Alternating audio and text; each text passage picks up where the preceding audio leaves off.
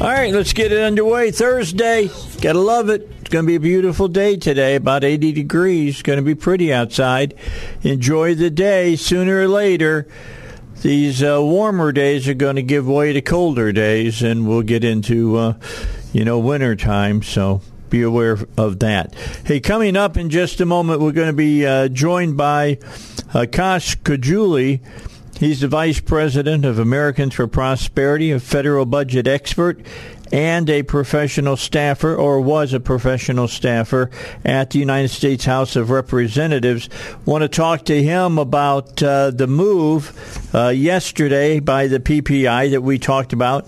Uh, 8.5% rise, higher than expected. Fed probably is going to have to raise rates again, and uh, the word that I'm seeing on all the uh, you know Bloomberg and everybody else and uh, Forbes and all the sites that I read is saying that um, interest rates are going to jump up another three quarters of a percent. Uh, this morning we're just we're really nudging the ceiling at uh, seven percent uh, for home mortgages right now, just so you'll know. That's what's going on. Them more to buy a home. Homes cost more to buy. It's taking some people out of the housing market and they can't get into it now and just don't have the money to do it. So we're going to talk about that with Akash as well. What does that mean for the housing market? Uh, also, want to talk to him about uh, Biden's energy policies. Uh, Akash uh, made a statement uh, the other day saying that the vast majority of Americans, Democrat and Republican, support unleashing our own domestic energy resources. Yet, of course, Biden refuses to do so, and he refuses to budge on it. He is out begging Venezuela uh, to produce more of their oil to supplement the lack of oil that we have from our own industries, and we've got a ton of oil underneath uh, the ground here in this country. On top of that, he continues to, um, you know, draw down the strategic uh, petroleum reserve. And uh, he's taken it down about 40% over this year to to uh, hold down gas prices uh, before the election, although now they're beginning to, to move up just a bit. And uh, after the election, expect that you're going to see them go up uh, quicker. Uh, here in the United States, so I understand Akash is with us. Akash, how you doing, brother? It's good to talk to you. I'm great. Thanks for having me back on this morning. Of course, always. Uh, you're a man who's in the know. My listeners need to hear from you, and we work uh, closely with Americans for Prosperity here in the state of Arkansas, and. Uh, uh, with Ryan Norris and uh, all the folks here, and they do a good job as well. But let's talk about nationally right now. I mean, we're going to talk national, but it really has an effect locally as well. First of all, this change in the PPI. It went up higher than they expected. It would seem to me if the producer price index goes up later today about a, I guess 8:30 my time, uh, 7:30 uh, Eastern. We can expect that we're going to see something uh, for the CPI, the Consumer Price Index, and if the PPI has gone up, now this is just my logic. If producing the products costs more, the costs of the products are going to go up. Is that a pretty good logical step to take? Yes, that is generally how it's been this year. The PPI has gone up, and then obviously the CPI comes out a day or so after. Um, and yeah, as you mentioned, gas prices have gone up recently after weeks of declining, and so that stands to reason gas is obviously an energy is a major production cost input uh, and those costs do have to be passed on to consumers, and we've we've been seeing that right at the gas station, grocery store, and otherwise. Okay, now you worked in you worked in the House of Representatives. You you know what goes on behind the curtain. You know, I like to pull it back as often as I can so people can see that the the wizard isn't really some super duper guy that knows everything. Uh, What's going on, do you think, in the mind of this administration that they refuse? I mean, Akash, I can't believe that they not only refuse, they they refuse to even budge. They don't even want to talk about it. They continue to call the oil and gas industry greedy, you know, robber barons and all kinds of stuff. What's going on in their mind? It, I don't think there's an easy answer to that question, Dave, because the, the great irony is this. They have obviously declared war on the American energy industry, right? The lengths that they will go to avoid producing American energy is nothing short of astounding at this point. And it's not as though the demand for that energy today in this day and age is being replaced by clean energy. As you mentioned, it's merely being replaced by fossil fuel development in not only countries that, you know, are run by tyrants like Maduro in Venezuela, they also produce and refine energy dirtier than we do in yeah. Venezuela. Nobody develops fossil fuel energy, oil and gas, as cleanly or as efficiently as we do. And so not only are we driving up energy prices, we're also failing, uh, you know, if you do have this sort of ideological goal the administration does to wean off of fossil fuels, we're also not doing that. If, uh, if your source of energy goes from American energy underground to foreign oil and gas or the strategic production reserve, those are still fossil fuels, obviously. Um, and so we're just kind of shooting ourselves in the foot to make a political point that isn't actually meeting anybody's goals regardless of what your ideology is, and we're all paying more as a result. All right. Well, let's go back a, a, just a couple of years, not a long time ago, just a couple of years. And the Trump administration had us really producing energy, especially natural gas. And he was talking to the Europeans, the Germans especially, saying, hey, quit depending on this Putin guy for your natural energy that you want over there. We can supply it to you. We can do it with liquefied, uh, you know, natural gas. And not only is are these are these policies hurting Americans, they're turning our back on our allies as far as I'm concerned. Yeah, that's exactly right. And, and we're, we're seeing the effects of the extremes of this policy in Europe. As you mentioned, Europe has been dependent on Russian natural gas for a long time. They enacted all kinds of restrictions um, you know, on, on energy development and pushes for green energy and these so-called ESG mandates, these environmental social governance uh, restrictions on business. Um, and now you're seeing the, co- the the cost in a literal sense, right? Home heating costs, energy costs, gas prices have skyrocketed so much so that a lot of European countries are actually backtracking on this. They're starting to acknowledge that natural gas actually is uh, something that burns cleaner than a lot of forms of energy. And then you have you know, our country following suit, which is, as you mentioned, driving up energy prices here and leaving our allies, who admittedly have made a lot of mistakes in their energy policy in Europe, it's leaving them in the lurch too, because we're not able to support them, you know, as as we should be, particularly at a time like this, where they're feeling the effects of the war in Ukraine. Yeah, we can look. We can we can say it this way: we're leaving them in the cold, literally. Yeah, we're. But the thing is, Dave, we're not only going to be leaving them in the cold, we're going to be leaving a lot of Americans in the cold uh, when the winter comes and home heating prices start to skyrocket because of shortages and, you know, greater demand and lower supply, particularly in the northeastern United States and the colder states. Obviously, California is always kind of a bat- basket case. And so um, there are going to be tens of millions of Americans unable to afford their home heating bills this year because of bad energy policy. Akash Chougule is our guest, Vice President of Americans for Prosperity. He is also a federal budget expert, was a professional staffer at the United States uh, House of Representatives. He's going to come back, join us some more. We're going to talk about the PPI and uh, what we can probably expect here for the CPI. You know, it's 8.5 for the PPI when you look at the CPI, you got to break it down, and we'll talk to Akash about that.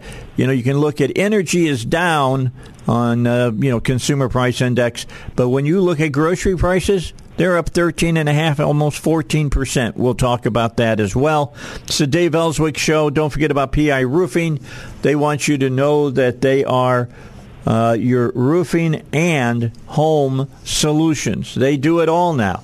They do the construction. They do windows. They do gutters. They do siding. They'll do it all for you.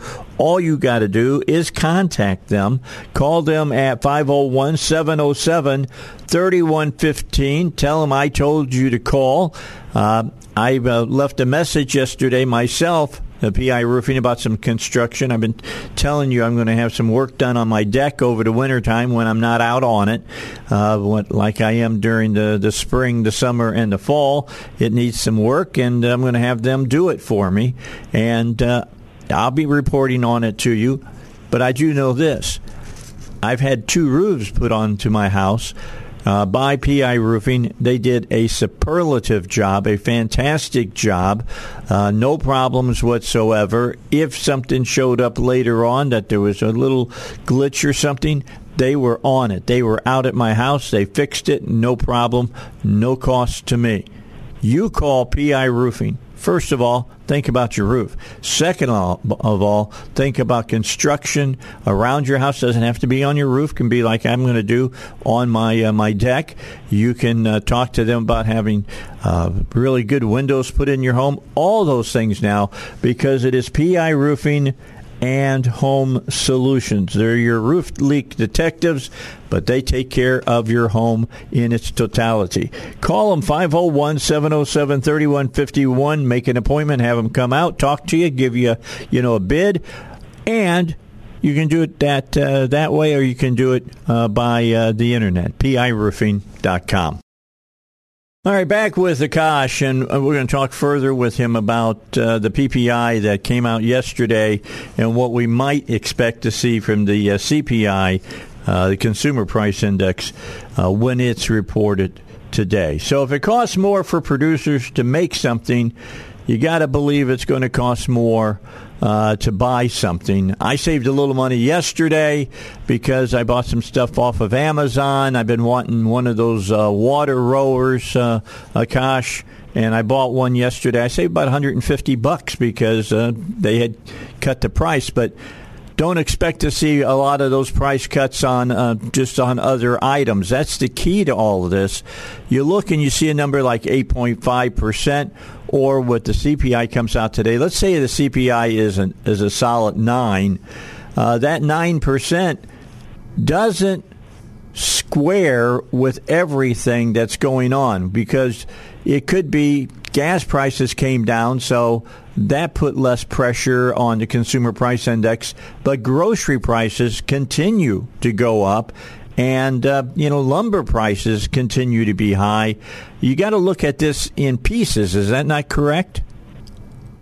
Yeah, that is correct, Dave. And you know these are obviously a function of assessments being made several weeks back, and so whatever has actually happened in the last couple weeks won't be reflected in the data that comes out today. So we're looking at snippets of time um, and the comparison, and just so your list, like, listeners likely know this after a year of tracking these numbers, but this number is comparing prices to what it was a year before. And so the October 2022 data is comparing price increases from October 2021. The June 2022 data was comparing prices to June 2021. And so even the baseline that they're comparing to has gone up, right? Prices in October of 2021 were much higher than they were in January of 2021. So the baseline that they're assessing from is itself much higher as we get deeper into the year because inflation has now been going up uh, for, for nearly two years. So that's, that's something else to keep in mind that even if the numbers seem small, if it's 7% instead of 9%,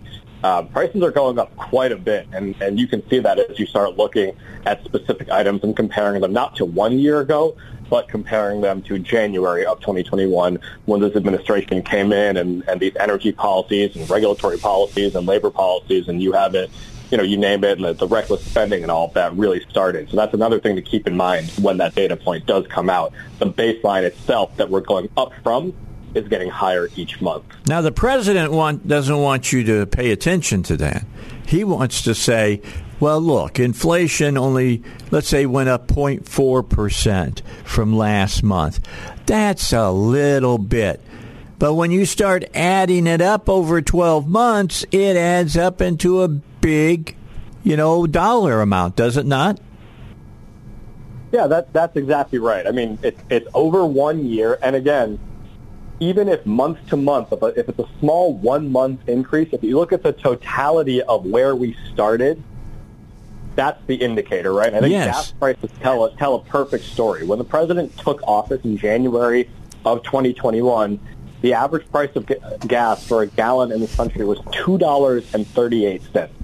I, I cannot imagine that any of your listeners have seen gas prices even close to that low uh, since the president no. took office. And then you had this administration celebrating when gas dipped down to $3.30 a gallon as a national average. And the fact that they were taking credit for that without acknowledging that it started at $2.38 uh, when they took office and oil and gas production absolutely plummeted just goes to show you kind of, you know, how, how political this really is uh, and how much they're really trying to shift the Overton window, if you will, uh, on energy prices and cost increases. It's really interesting how they've tried to pull the wool over the American people's eyes.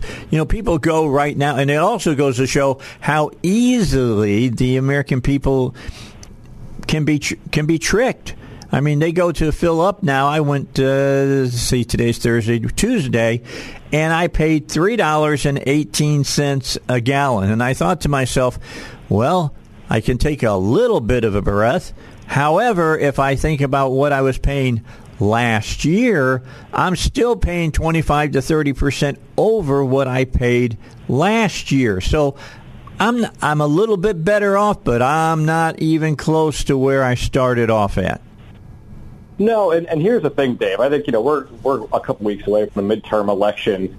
Um, and, and it's really important that people understand why this is happening, right? And, and as you mentioned, the president's not going to tell you this. The mainstream media is not going to tell you this. The connection between the bad energy policy decisions of this administration and the reckless spending of their allies in Congress, of Nancy Pelosi and Chuck Schumer, the trillions and trillions and trillions of dollars in spending is why we are facing higher costs. Nothing else has driven up higher costs than reckless spending and bad energy policy. Then that, that counts, counts the war in Ukraine, the pandemic, our supply chain issues. And so people have got to make that connection. We've got to help people make that connection because they're not going to get it from other places. And, and we got to make sure that that's something they understand as they go into the voting booth you know, in a couple of weeks in November. Try to help my listeners understand that right now, when you look at prices in America, you're looking at prices that aren't just year to year higher, but almost over the last 40 years are at their highest. Yeah, exactly. And price not only are prices at their highest, they are going up at a rate faster than they have in 40 years. That inflation metric, the one that we're going to get later today, and I guess just a couple minutes here now, that is higher than it's been in 40 years. Inflation is a rate of growth. It measures how fast things are getting more expensive. People certainly feel that. They don't need to hear it from, from some guy on the radio because they see it every time they go to the grocery store. Um, but, you know, what it's, it's not their lying on prices are going up faster than they have at any point in the last 40 years since this, this administration came in. Akash, we're out of time, brother. And I got to tell you, I always love having you on because you do a good job of breaking this down in bite sized pieces that everybody can understand. Akash Chougule is with us, Vice President of Americans for Prosperity, which was one of the best groups around to keep up on what's going on in this country and, and, to your money. As far as I'm concerned, if you're not a member of the Arkansas chapter, you need to become a member of the Arkansas chapter and uh, work with Ryan Norris. And let's make things good here in our state and make good, things good across the United States. Akash, thanks for your time. You have a great day. Likewise. Very much appreciated. All right. Bye bye now. Akash Chougule just a really, really uh, smart guy. Very, very smart guy. All right, so uh, when the CPI comes out, and it'll probably come out in the next hour when we talk with uh, when we're talking to Joe and Duck about cars. Uh, and speaking of things that have gone up in price, just take a look at the cost of new cars, uh, or just take a look at the cost of of uh, used cars, and you can see how how much they've gone up as well. Uh, these are just things that uh, are having a detrimental effect on you. Uh, and having, if you've got a family, it's a detrimental effect on you and your family.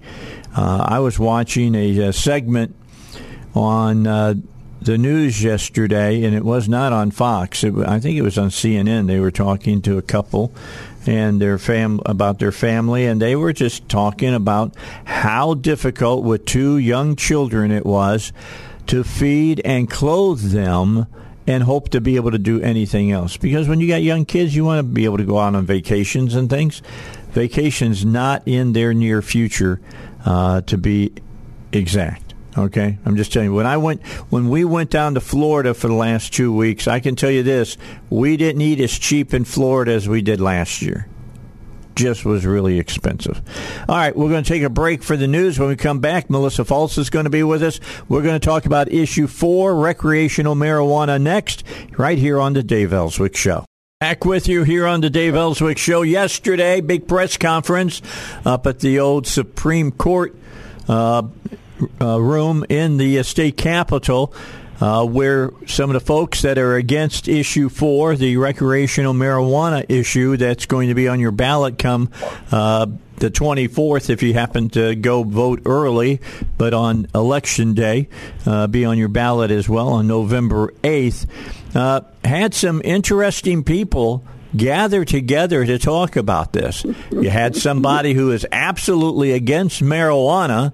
Uh, you had some people that, you know, are for medicinal and even recreational marijuana, but do not like what they see in issue four. When I had Jerry on and we talked about this, I said I couldn't get behind this piece of legislation because it takes the state legislature out of it completely, as as though the people of, of Arkansas should have no say in this piece of uh, legislation. That the only people are the people who are the cultivators and the, the retailers of, uh, of, of marijuana. Well, another person who I think feels kind of the way that I do is Melissa Fults. She's been on my show before. Melissa was on several times during the time that she was working hard as a marijuana activist to get you know, um, medicinal marijuana uh, passed here in the state, and she was, uh, you know, a main person in in being able to get that taken care of. And Melissa, thanks for joining us here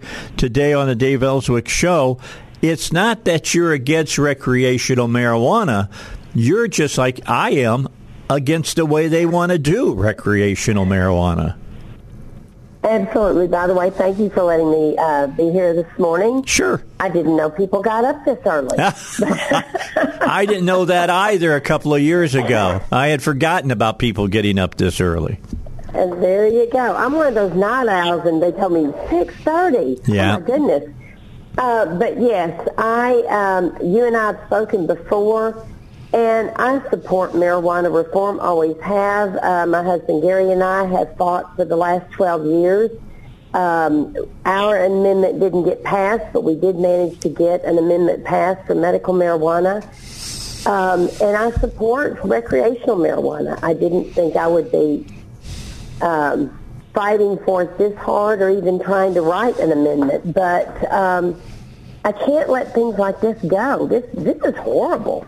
Yeah, yeah, I agree with you. This reminds me of the lotto. Remember when they were first trying to pass a bill for the lotto? It was always some group or one person, in fact, that uh, wanted to get the lotto made legal here in Arkansas and they wanted all of the money to go to them. You know, they that's the basically yeah. what they wanted to do. And I always said, "Hey, you put up a clean bill, and I'll think about it." And finally, a clean bill came, and I'll be honest, I voted for it. I think people have the right to decide whether how they want to spend their money. But uh, bottom line is, this is what this reminds me of. This is a group that says, "Hey, we need recreational marijuana. Maybe we do need to sit down and talk about marijuana and should it be, uh, you know, criminalized the way it has been?" And th- I don't think it should. I think there's some differences that have to be done. But the bottom line is, not taking the you know the the state government out of it, telling the state government that they can't uh, tax it, telling the state government that they can't make up the, the, the the decision for the people when it comes to edibles of how much THC you can put in those edibles. Well, you know, in most states, uh, 10% THC is pretty standard. Um, and I understand to some degree them not letting the legislature do a lot to it, but to not give them any control at all um, is not the greatest thing in the world. I agree. I see so many other things that are wrong with it. You know, they have eight cultivators right now, and they have a hard time keeping up. You know, they anticipated to have 30,000 patients, which I told them it's going to be closer to 100,000, and, and I was right. Um, I love when I'm right. Uh, but they've had a hard typical woman. Um, I love um, that they thought they could do this. Now they're having difficulty keeping up with the demand for 90,000 patients. And instead of adding more cultivators so that it would add more plants, more competition, lower prices, uh, they're leaving it at eight cultivators and adding these uh, 12, I think they call them tier two cultivators. The problem with that, that they don't bother to tell the public, unless you actually read the entire amendment, is that those 12 um, what I call micro grows, only get to grow 250 plants. That's a total of 3,000 plants, which, by the way, can only sell to the recreational dispensaries. And what a lot of people don't realize also is that these cultivators um, grow about 20,000 plants up each. So this 3,000 plants is going to do nothing. Mm-hmm. So they have a hard time keeping up with the, the demand now. What's going to happen? Their quality is going to, you know, going to go down. The prices are going to go up, and um, I tell you, not many consumers can afford it, but our patients sure can. They're already struggling to pay the outrageous fees that we have to pay now, and then you put this much more supply and demand um, in effect, and our prices are going to skyrocket. Um, a Grant uh, Ellis Smith, who is an expert on marijuana policy, uh, also stated that issue four was going to create such um, an industry that we were going to be the most expensive uh, industry in the nation. Mm-hmm. And that's scary. That's really scary. Uh, they're not going to expunge any prior convictions. You know, there were people that got busted back, you know, right out of high school when I was in high school, and they still have those on their records. And you know, if you have a felony on your record, you may not even see the inside of a prison, but you still have that on your record. When you go to get a job, to apply for a loan, to apply for a grant or scholarship for, for college. Um, when you go to try to rent a house, you have to mark that little box that you have a felony. And it, it ruins people's lives. So people whose lives are, are ruined, they're not even bothering to fix that and expunge it. Yet if this passes, everyone else can do the exact same thing they did, and guess what? It's legal. Right. Yes, um, I I understand exactly what you're saying. But another really scary thing is when they wrote the definition of cannabis. Mm-hmm. Unlike other states, they did not exempt industrial hemp and CBD. So, according to this amendment, it would put hemp, the hemp industry, and the CBD industry under the wing of marijuana. So guess what? The only people that can grow it will be the marijuana industry. The only people that can sell it will be the marijuana industry.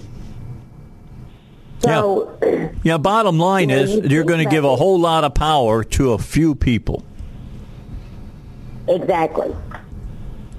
Yeah. Exactly. And I, I can, I'm concerned about that. I really, really am. When, when you're letting a few, it's the same thing with gambling.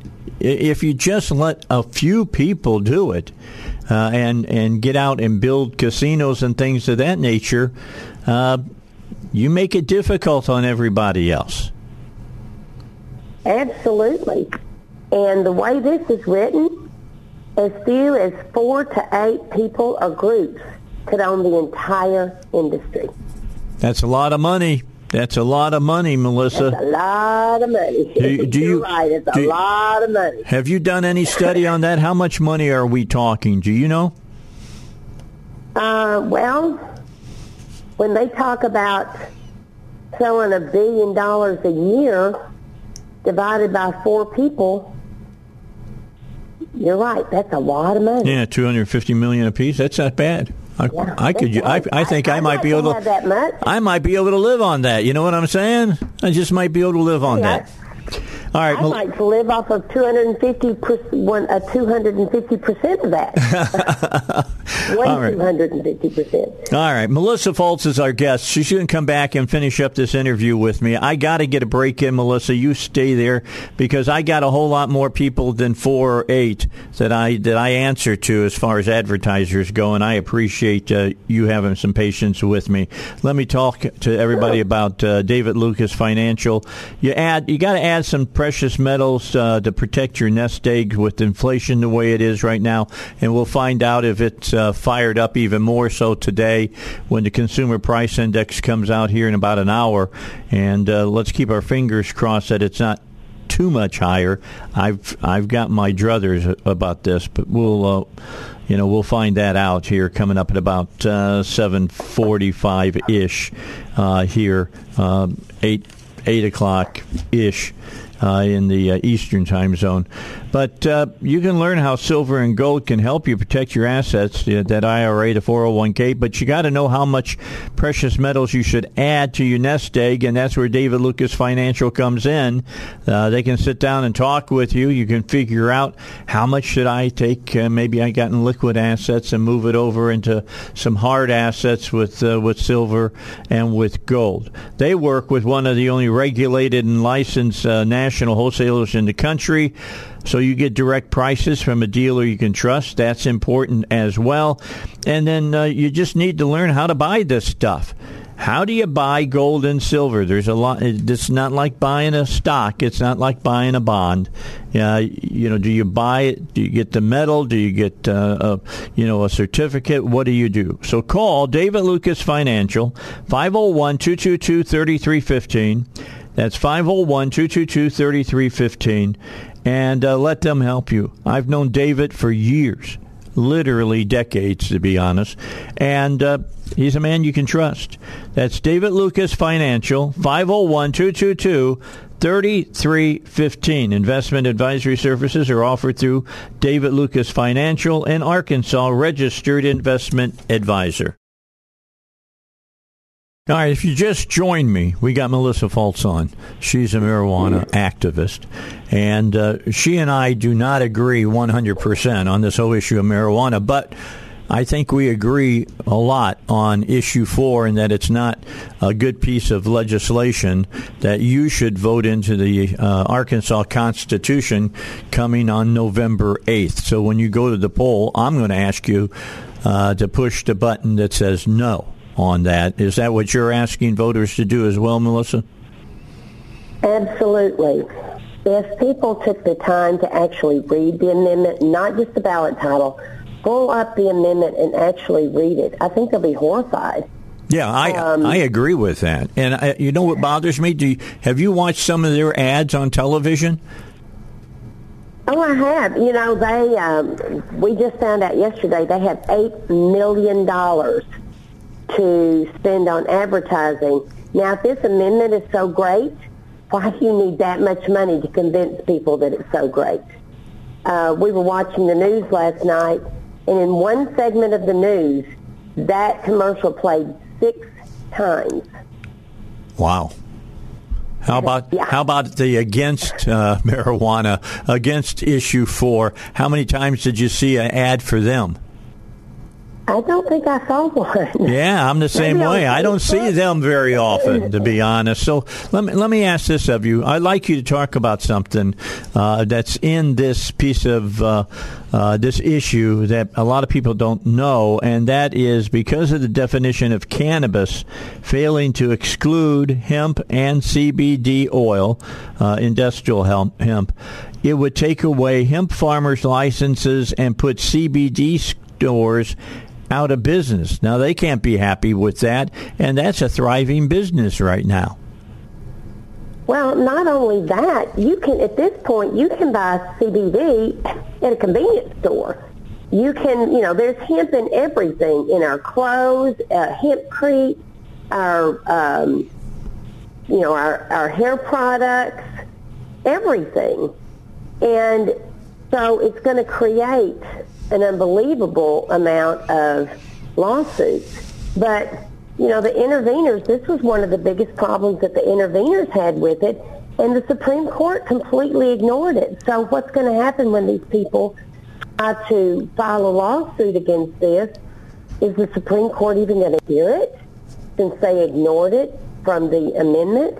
And it is going to be in the Constitution. It's not like, oops, we didn't mean to, we'll change it it's in the Constitution that it will be under the marijuana rule.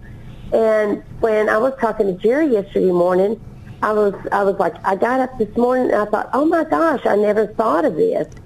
You know, a lot of us, it's it's been proven that CBD is safe, and a lot of us will give CBD for chil- to children for ADD, ADHD, to help them relax at night, to sleep, because you know there's no psycho um, psycho and. Uh, Psychotropic effects. so, yeah, there you go. It's too early in the morning. Um, so they won't even be able to give their children CBD, or a, a parent could be arrested and possibly even have their children taken away if it's under the marijuana laws because the child's not 21. It's really scary. Yeah, there's a lot in this in this piece of legislation that's being presented in uh, this uh, issue four that's being presented to the Arkansas people. Uh, this is not just making it legal for you to strike up a match and light your joint. That's not what this No. is. And and No, and that and that's how they're presenting it, and how and and then they're presenting all these great benefits. You know, we're going to give X amount of millions of dollars to Arkansas police.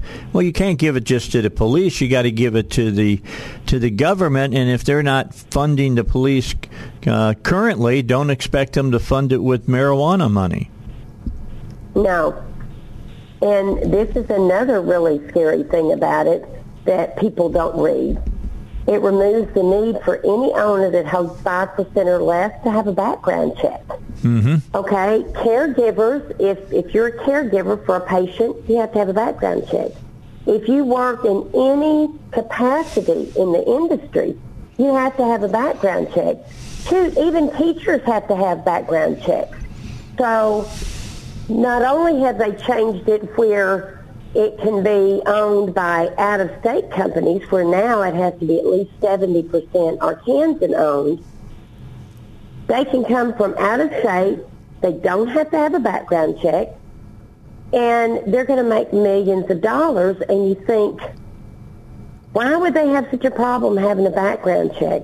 And um, Mr. Armstrong, uh, his answer was, well, they're going to come in from out-of-state funds and they don't want to have to deal with it. And, well, we'll get their Social Security number and their, their tax forms.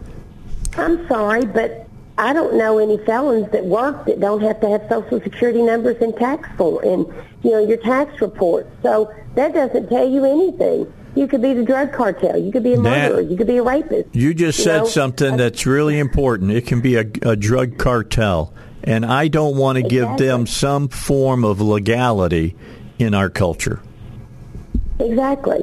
And that, and you know, that's scary. And, you know, I wonder what they have to hide. Um, the, the dispensaries, we talked about the cultivators, but the dispensaries, there are 40 medical dispensaries right now. If this passes, that 40 can only sell. Uh, that's the only place that patients can buy their medicine. They can't go to the other 80. And so the original 40 dispensaries automatically get a second license. So out of that 120 license, there's actually only 40 up for grabs.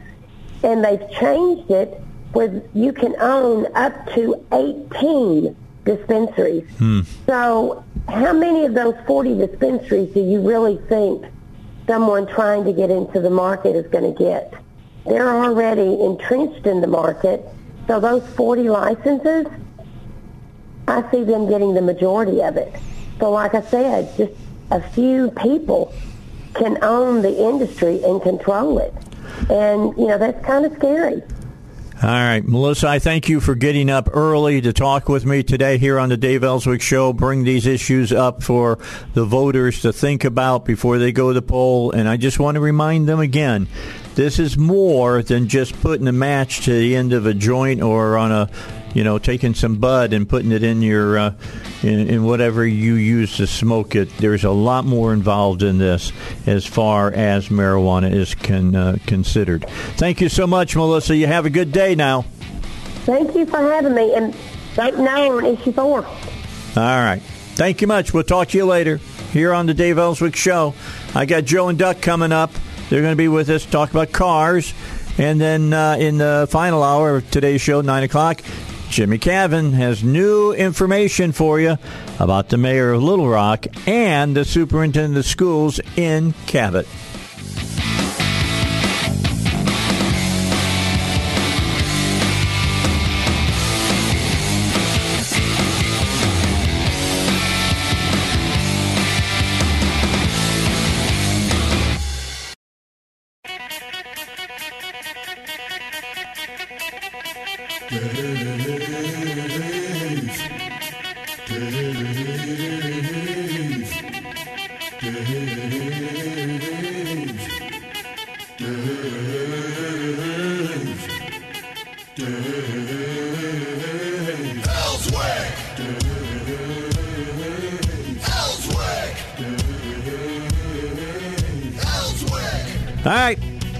Seven o'clock hour. You learn. You got a whole lot of information that first hour. I'm just telling you. Akash coming on during that first half hour, talking about the economy, talking about uh, the PPI being up, producer price index just up. Uh, to you know over you know moving up closer to nine percent. How will that affect today when we see the consumer price index? Then we talked about uh, you know, issue four and their ads on television about recreational marijuana sounds like the best thing since canned beer. Uh, but I'm telling you, they're not giving you the whole story about what's in that piece of legislation. And uh, when you hear all the things that are in it, uh, I think that you would feel the same way I do. I can't vote for it. I will not vote for issue four. Yeah, even though I do think that we need to revisit marijuana laws and things of that nature, uh, but uh, there's this is a whole lot more than just like I said, uh, putting your your match uh, lit to the end of your joint. It has nothing. It has a well. It has a whole lot more to do with the, the four to eight uh, groups that are going to make all the money. All the hmm. money and uh, as Melissa was telling, just the medicinal side is like a billion dollars. That's a lot of cash, folks. I think I could live off of that. Yeah, I think. Well, I said, you know, you I give, heard you. Give me a quarter. give me twenty five percent of that. I think I can live off of that. Although, though, I got to admit, if inflation keeps going, Maybe May not. not. Just maybe not. I don't know. All right, Duck's here. Joe's here. We haven't been on together for three weeks. So yep. here we are again ready to talk about cars, and I'm glad to have you guys in the studio today. How was your trip to, to Washington? Oh, it was great. Uh, you know, I took a long hot shower before I left just to wash off uh, everything that I picked up while I was there. Mm-hmm. Uh, but uh, to be able to sit down and talk with our um, our our representatives and our our senators and have them there on, you know, microphone with me was was really important. Uh, we had, of course, Congressman Hill. Uh, brought in Congressman Gonzales from Texas, who uh, is the congressman there in the El Paso area, and gave us all the real deal about what's going on with the border. Hope that uh, people got a lot of information out of that. Had sheriffs on, had marshals on, had had uh, you know ranchers on. I had people from every direction on that show to, to tell you how badly uh, what the Biden's policies are uh, happening down on our border. I had guys on from New Hampshire Really? talking about it. Yeah, they're they're they've been hammering with this for you know four or five years, and uh, MI13 and all these gangs and stuff that are coming up from Central America. It's an amazing story. All right, ten minutes after seven. You guys want to start right off with the questions, or you want to tell me what's been going on at your businesses? What do you see? Are people starting to get ready for winter now? Yes. We've had quite a few come through. Absolutely. through. Yep. We start checking antifreeze the first of this month on any car that comes in. Yeah. And uh, if it's not the freeze point's not low enough, we give the customer option to let us uh, pull some out and put some uh, antifreeze in there. We don't actually do a drain and refill. If it requires a flush, we can sell them a flush depending on what it looks like. But if it's clean, gen- generally we use a fluid extractor and we extract it and then we add to it to get the fuel. I mean, Yeah. to get the freeze point right. Correct. Yeah, it needs somewhere down around twenty five minus twenty five degrees. So you get them ready for it. Yeah. All right, you're telling them that they should change their windshield wipers. Well, Yeah. sure. I know I got to change mine. I've, I've been Wipers looking; they're starting streak already. I starting bought I switch bought over. a set in uh, in uh, Cody, Wyoming, on for my truck. We was up in uh, Yellowstone. It started raining and snowing, and they got to It happens up bad. there. Oh yeah, yeah. That's, uh, snows up down to about eight thousand feet now. Yeah, and the wind blows out there. Yes, Did you notice how the people of um, Montana have big feet? Yeah, because they need something to hold them up. That's all right to keep them from blowing over. That's why there ain't no trees because all the trees gets blown over. It's over. the same way in Oklahoma. People in And Oklahoma Nebraska got, got and big, big Kansas. feet. Keep you from blowing over. Okay. But wiper Joe, blades- I'm not going to get into this. But wiper blades. You know what big yes. feet mean, don't you, Dave? Well, yeah, I know what they mean. Big shoes. Yeah, Sixteens. that's what I'm told. that's what- that's what I've, I've been told. All right, Yeah. I've been told. But anyway, bottom. I'm I'm the exception to the rule. I got small feet.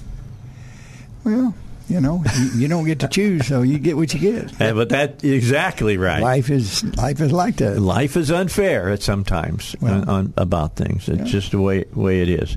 All right, what what other things should people be thinking about? Like I before I went on my tri- okay before I went on my trip, I got all new rubber Yeah. on my on my car. By the way, those are are Eons, right? The ION brand of Ham. Hankook? Nexen. Oh, is that what it is? I thought it was Ian. I was thinking, man, they're advertising the tire I got on my car like crazy now. Have you seen And that? they're- Hankook is really hitting that brand. And they're good tires. They they, they wear good and everything. I like them. I mean, uh, we went about a year and a half with this last four that I had put on the car. Sure, you know, uh, it, they're not they're not overpriced, and you know, depending on how many miles. Tires are like it, the rubber, the hardness of the rubber. The harder the rubber, the longer the mileage. So we kind of, when we sell somebody a tire, we kind of ask them, how many miles a year do you drive? If they say five thousand miles, they don't need an eighty thousand mile tire. No. They need a 40, 50,000 mile tire because they're going to age out in time. Yeah, they're gonna run the- out of years. Before the rubber runs out. Right. So we kind of ask these questions, and the biggest problem we have with tires right now, Dave, is getting them. Yeah. You know, Hankook's running this uh, rebate deal, but I looked the other day. Half of them are already sold out, and they have a zero buy them. Now, if you if it's national, you can get them brought in and no charge for shipping. But if but if it's not on the local plus, you're going to have to pay 12 14 18 22 dollars for them.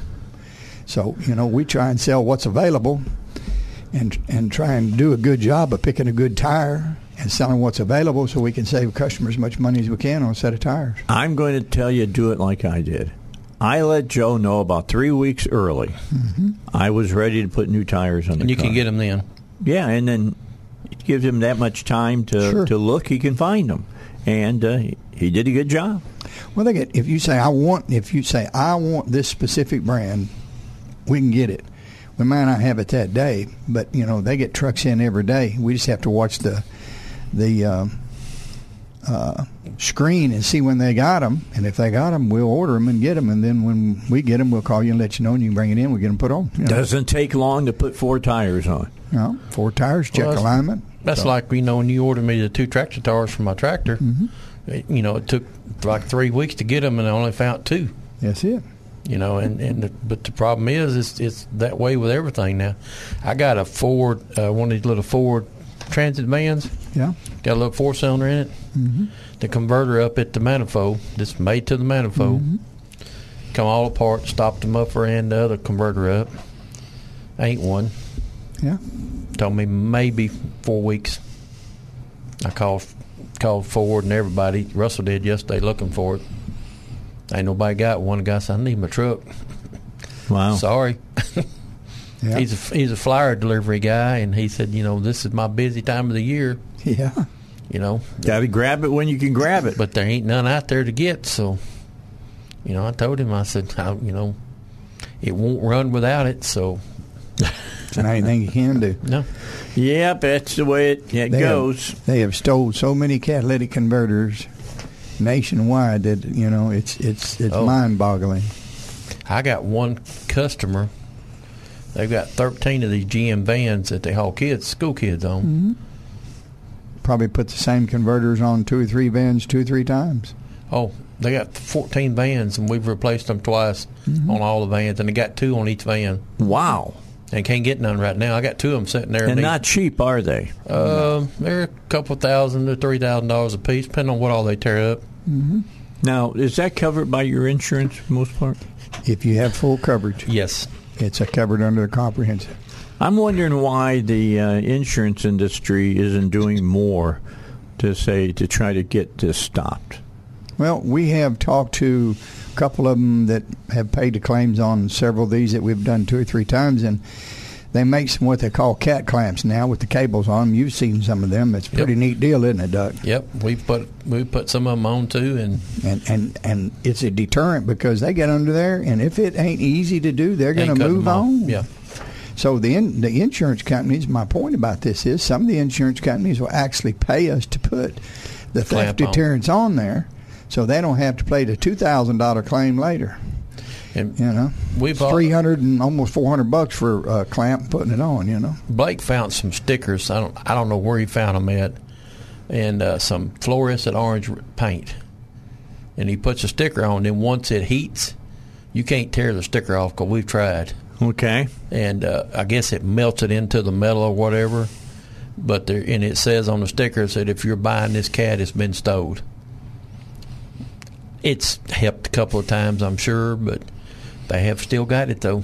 But everything that you can do, whatever small thing it is, it will go a long ways in helping mitigate the problem in the future. Anything you do, if it, like Joe said, if they crawled up under and they can't take the reciprocating saw and go zip zip, fall off on the ground, That's drive it. off, they're going to find something. they're going to move on to the next one, you know. And um, And it's not the local places buying the converters. I'm, No. I'm going to tell you point blank. no, I, I know that Duck and, and Russell and other shops just like mine, two or three times a week the phone will ring. The guy on the end of the phone says, I'm a core buyer. Do you have any starters, alternators, injectors. anything? Catalytic converters, I'm buying them. And this guy I pull up, and I hate to say this, but he'll have a trailer full of converters, mm-hmm. and he's buying those converters. These are ones that we take off legally because they have lost their ability to do their job. Mm-hmm. And we sell him those converters, but he's also buying those from guys out there that are running the converter stealing rackets where he's paying the guys that go out and steal them thirty-five, forty dollars $40 a converter, and some of these converters are worth four, five, six hundred dollars. I got one here the other day we took off that was stopped up, it melted inside. He gave me a thousand dollars for it. That's what I'm talking about. So, and then that guy stockpiles those and waits for this guy to come by and he says, Yeah, I got 400 converters out here. Now, they have an app on their phone and they'll take that converter and the number that's stamped on that converter. You tell they'll look at that and tell them exactly what it's worth at today's market. And that's what he pays. And then when that trailer gets full of converters, they're not going to Sol Alman. They're oh, not Oh, no. going to Easter Scrap Metal. They're not going to any of those places. You know where they're going? South of the border, Dave. Going to Medico. So not only are they bringing in uh, fentanyl, they're bringing in converters, is what you're telling me. They're No, they're taking taking- them. They're Taking them back taking them in. south of the border. Okay. Yeah, because ain't nobody around here. If you pull up here with a trailer full of converters, these guys, say, where'd you get these? Mm-hmm. Yeah. If you take one, we'll just say over to ABC Salvage. Okay. I sent Blake over at one time. It's a couple of years ago. I had ten or twelve plus some other stuff that he was going to sell. I get a call from Danny. Um, Don, where would these come from? I said he's got the yellow slips of paper where we took them off. He said, "I know, but uh, I need your federal tax ID number to go along with these." And I'd give him a federal tax ID number before he'd buy them Okay. And they took a picture of Blake, and they took his thumbprint from him and his driver's license. and his driver's license. there you go. So they're you- being se- they're you being could- you could- serious about it then. You could sell, uh, for instance, I, and I know for a fact, uh, uh, up around my house, there's a, some folks just moved in and they got two vehicles. And one day, one of them drives out and it sounds like a Sherman tank taking off. I said, well, somebody stole the converter off of it. The next day, both of their cars came out and it sounded like a Sherman tank. And we were talking, and somebody knew them. Say, no, they, they got they got tight for money, so they took their own converters off and went and sold them. Really? Now you could take one or two and, down and there. Got, and got a hold of their insurance and said they were stolen, and they paid them back, and they Probably put so. new ones on. That's probably what happened, Dave. I wasn't going to say that, but you can, eh, if you know, you could take one off and take one down there and sell it right. as an individual. But you can't take twenty five down there and sell them. No. they're Yeah. going to be leery about that. They know something's wrong. So how many cars do you have? Yes, how many cars you own?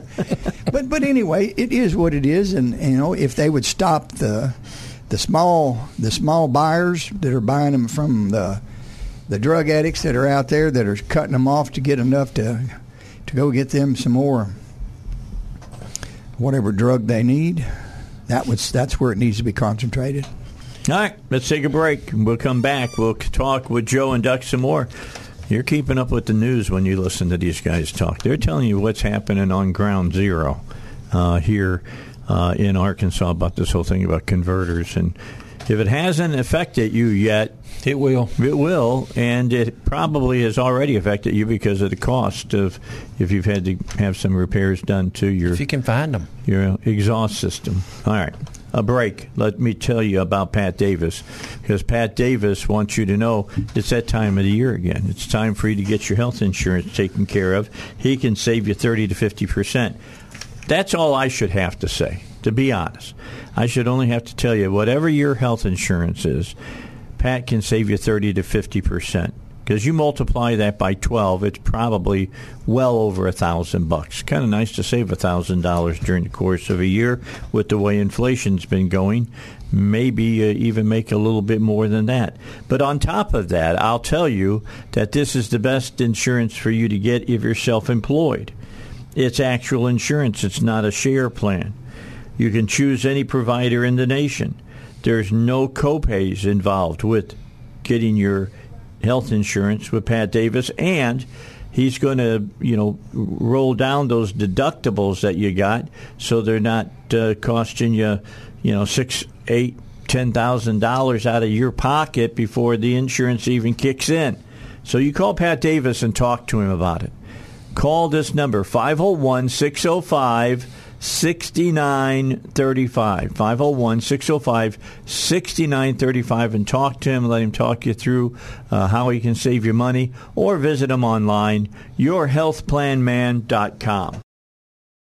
If you find yourself on the side of the road, don't know what to do, need a tow, call East End Towing. Their phone number is 501 888 8849. Again, 501 888 8849. No matter the situation, East End Towing can handle that for you. Well, if you're on the side of the road, maybe it's not your car, maybe it's the trailer that you're pulling your boat in, or maybe uh, you're out there and you're towing your uh, camper. They can help you with all of that. Again, the number is 501 888 8849 for East End Towing. All right, Duck, and And Du- Duck and uh, Joe are here. Let me get to you guys and let's do a couple of car questions. What do you say? You ready? Okay. Go down and do the Cadillac, Dave. The 2010 Cadillac. Oh, okay, Gary. Okay, Carrie. Carrie's got a Cadillac. It's a CTS premium six cylinder, 3.6 liter. Uh, he says he's got a cascading problem in drive line. I've got a 2010 Cadillac CTS all-wheel drive wagon, 3.6 liter, premium trim. Yesterday, the following systems went offline in the following order, one after the other. First, all-wheel drive. Second, ABS. Third, traction control. Fourth, stable track. This all happened with a few minutes of time. Any ideas on the costs and what it's going to cost to repair? It could be simple as ABS sensor. Okay. First thing they're gonna have to do, you're gonna have to scan it, see what's. It's probably got one problem, but it's turned everything off, Dave. Well, yeah, that's that's traction control. It's Yeah. a transmission module, engine module, ABS module, steering angle sensor. There's a lot of modules communicate with that to make it work. Yeah, and it's got one problem, and like I say, it could. I've seen ABS sensor turn them on. You know, take it to one of us shops and let us scan it. We can tell you what it costs. As far Yeah. as me and Joe telling you what's wrong with it right here, we can't do that. No, I can't do that, and neither can Duck. I can give you an idea because, Yeah.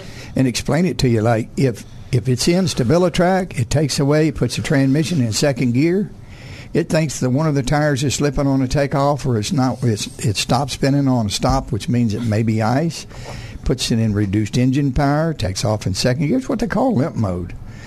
And you can stop and recycle the key and restart it, and all the lights will be off and drive it until it sets that code again. The lights will stay off, but most likely it's going to reset it. Yeah.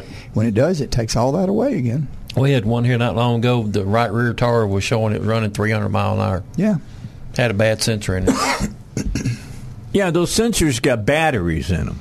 Those don't. No, Oh, the- they don't. Okay. There'll, there'll be a signal generator on them. Most of them is a is a three wire. So But it, it was showing it was running 300 mile an hour, so it turned everything off.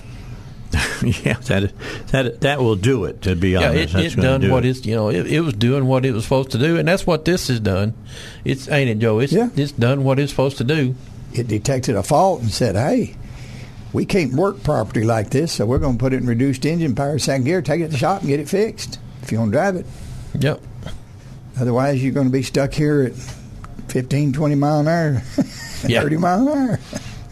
The the guy with uh, the little Ford Transit van, he called me. He was over on uh, Benton Parkway. He called me. He said, "Hey, I run down the road and this thing just just shut off." Mm-hmm. So I I told Ross I got the computer and I, I run around the corner over to him and crawled in it, seen what it was. I cleared the code and I said, "Let's go." Yeah. I said every time it's it does this, hit this button, All right. clear it. We got to get the news. Let's do that. Bill O'Reilly is with us here on the Dave Elswick Show.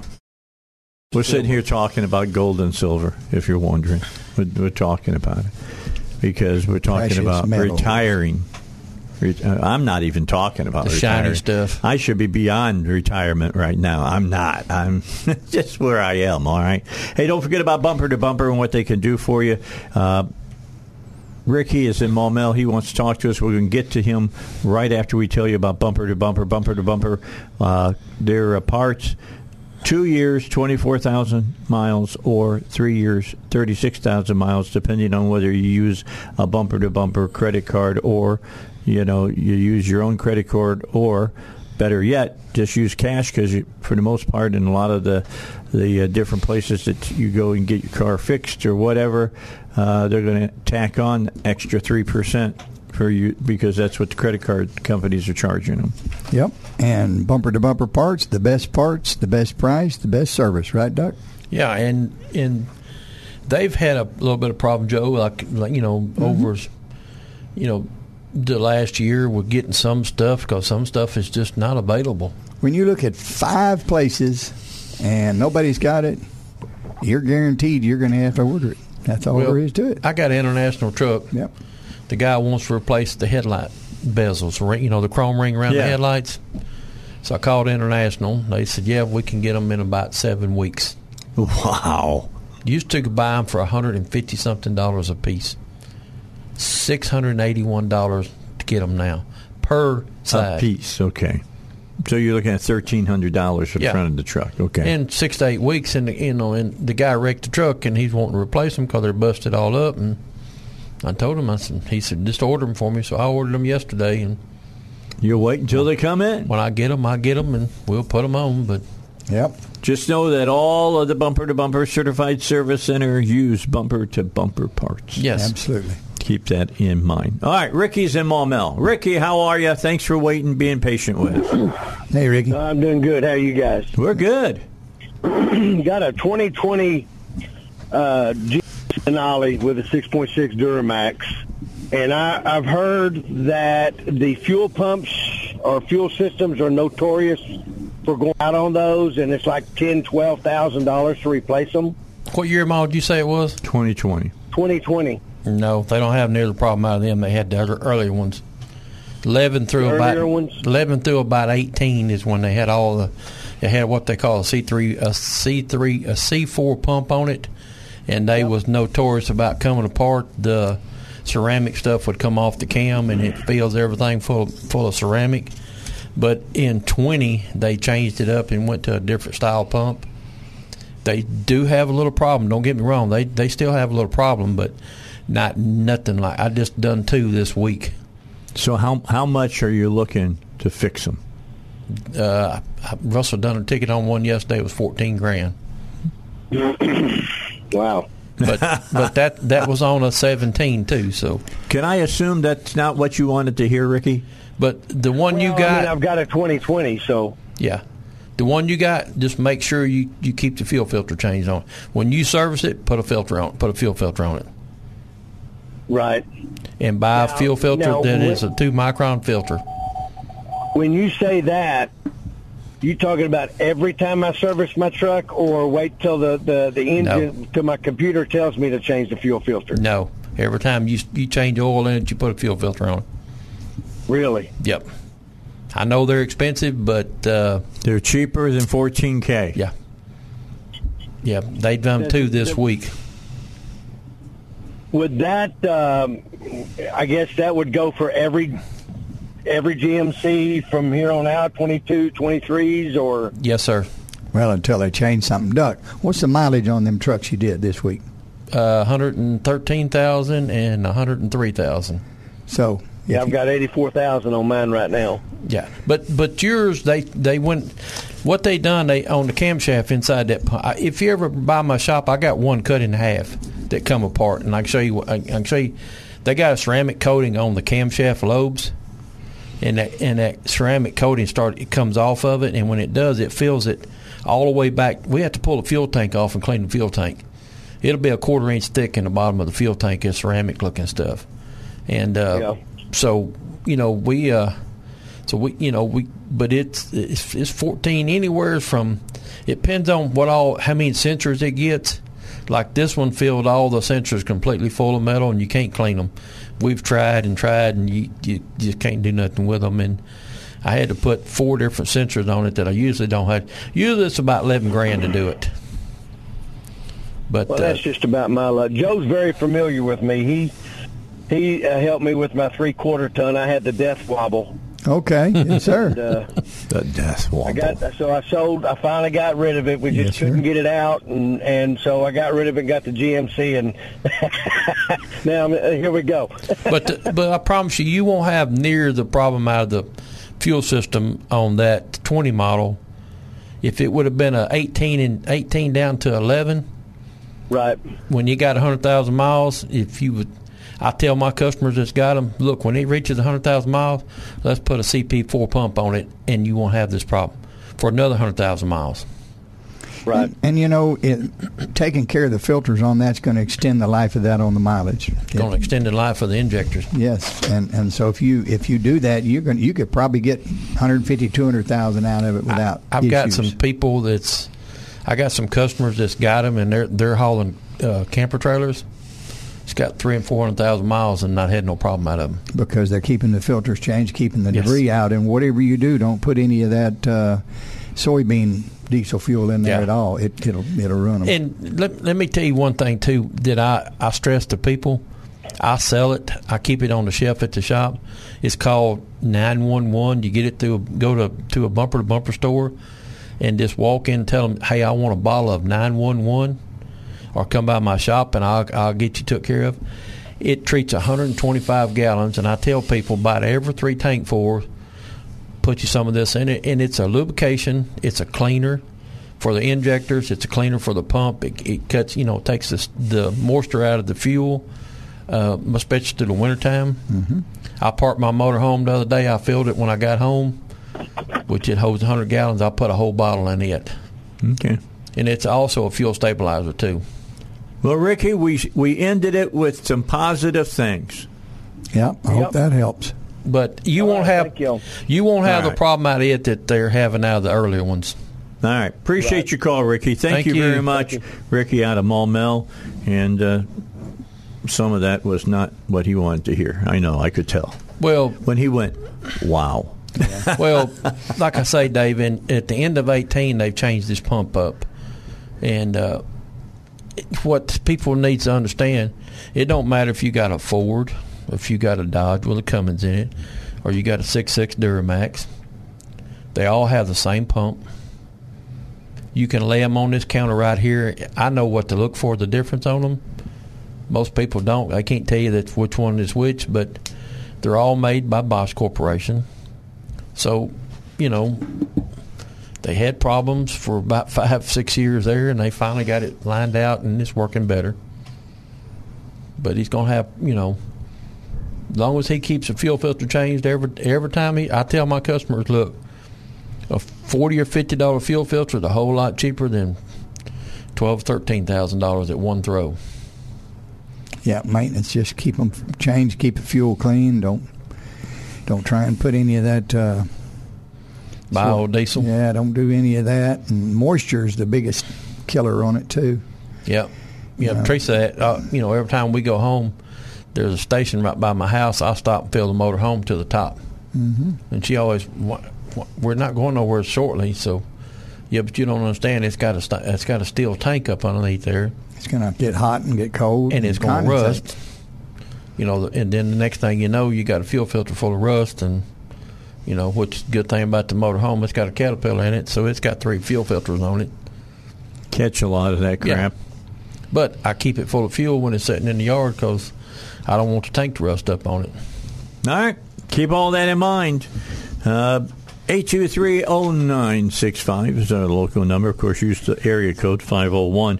501-823-0965. If you have a question, just like Ricky did, you can get an answer by talking to Joe or talking to Duck. So- Um, go ahead. I got something to ask Joe. All right. Have you had any Dodges lately with camshafts down? Yes, Have you had trouble finding the parts for them? yes. I got two sitting there that I ordered camshaft and lifters and everything for. Um, Russell checked on it yesterday, and because one of them belongs to the city, and uh, they told him maybe two more weeks. Mm-hmm. This is going on five weeks. Yeah, it's it's some some of those hard parts like that, or especially when they have a bad failure rate, they're getting hard to find. Yeah, and Dodge and Chevrolet both has got a bad failure rate on them. And you know, if you call, if you go check, and if you call some of the camshaft manufacturing companies, you know that make a little performance camshaft for them or something, Yep. sometimes you can get a kit from them. You just have to tell the customer, well, we're going to do a slight upgrade here. Yeah.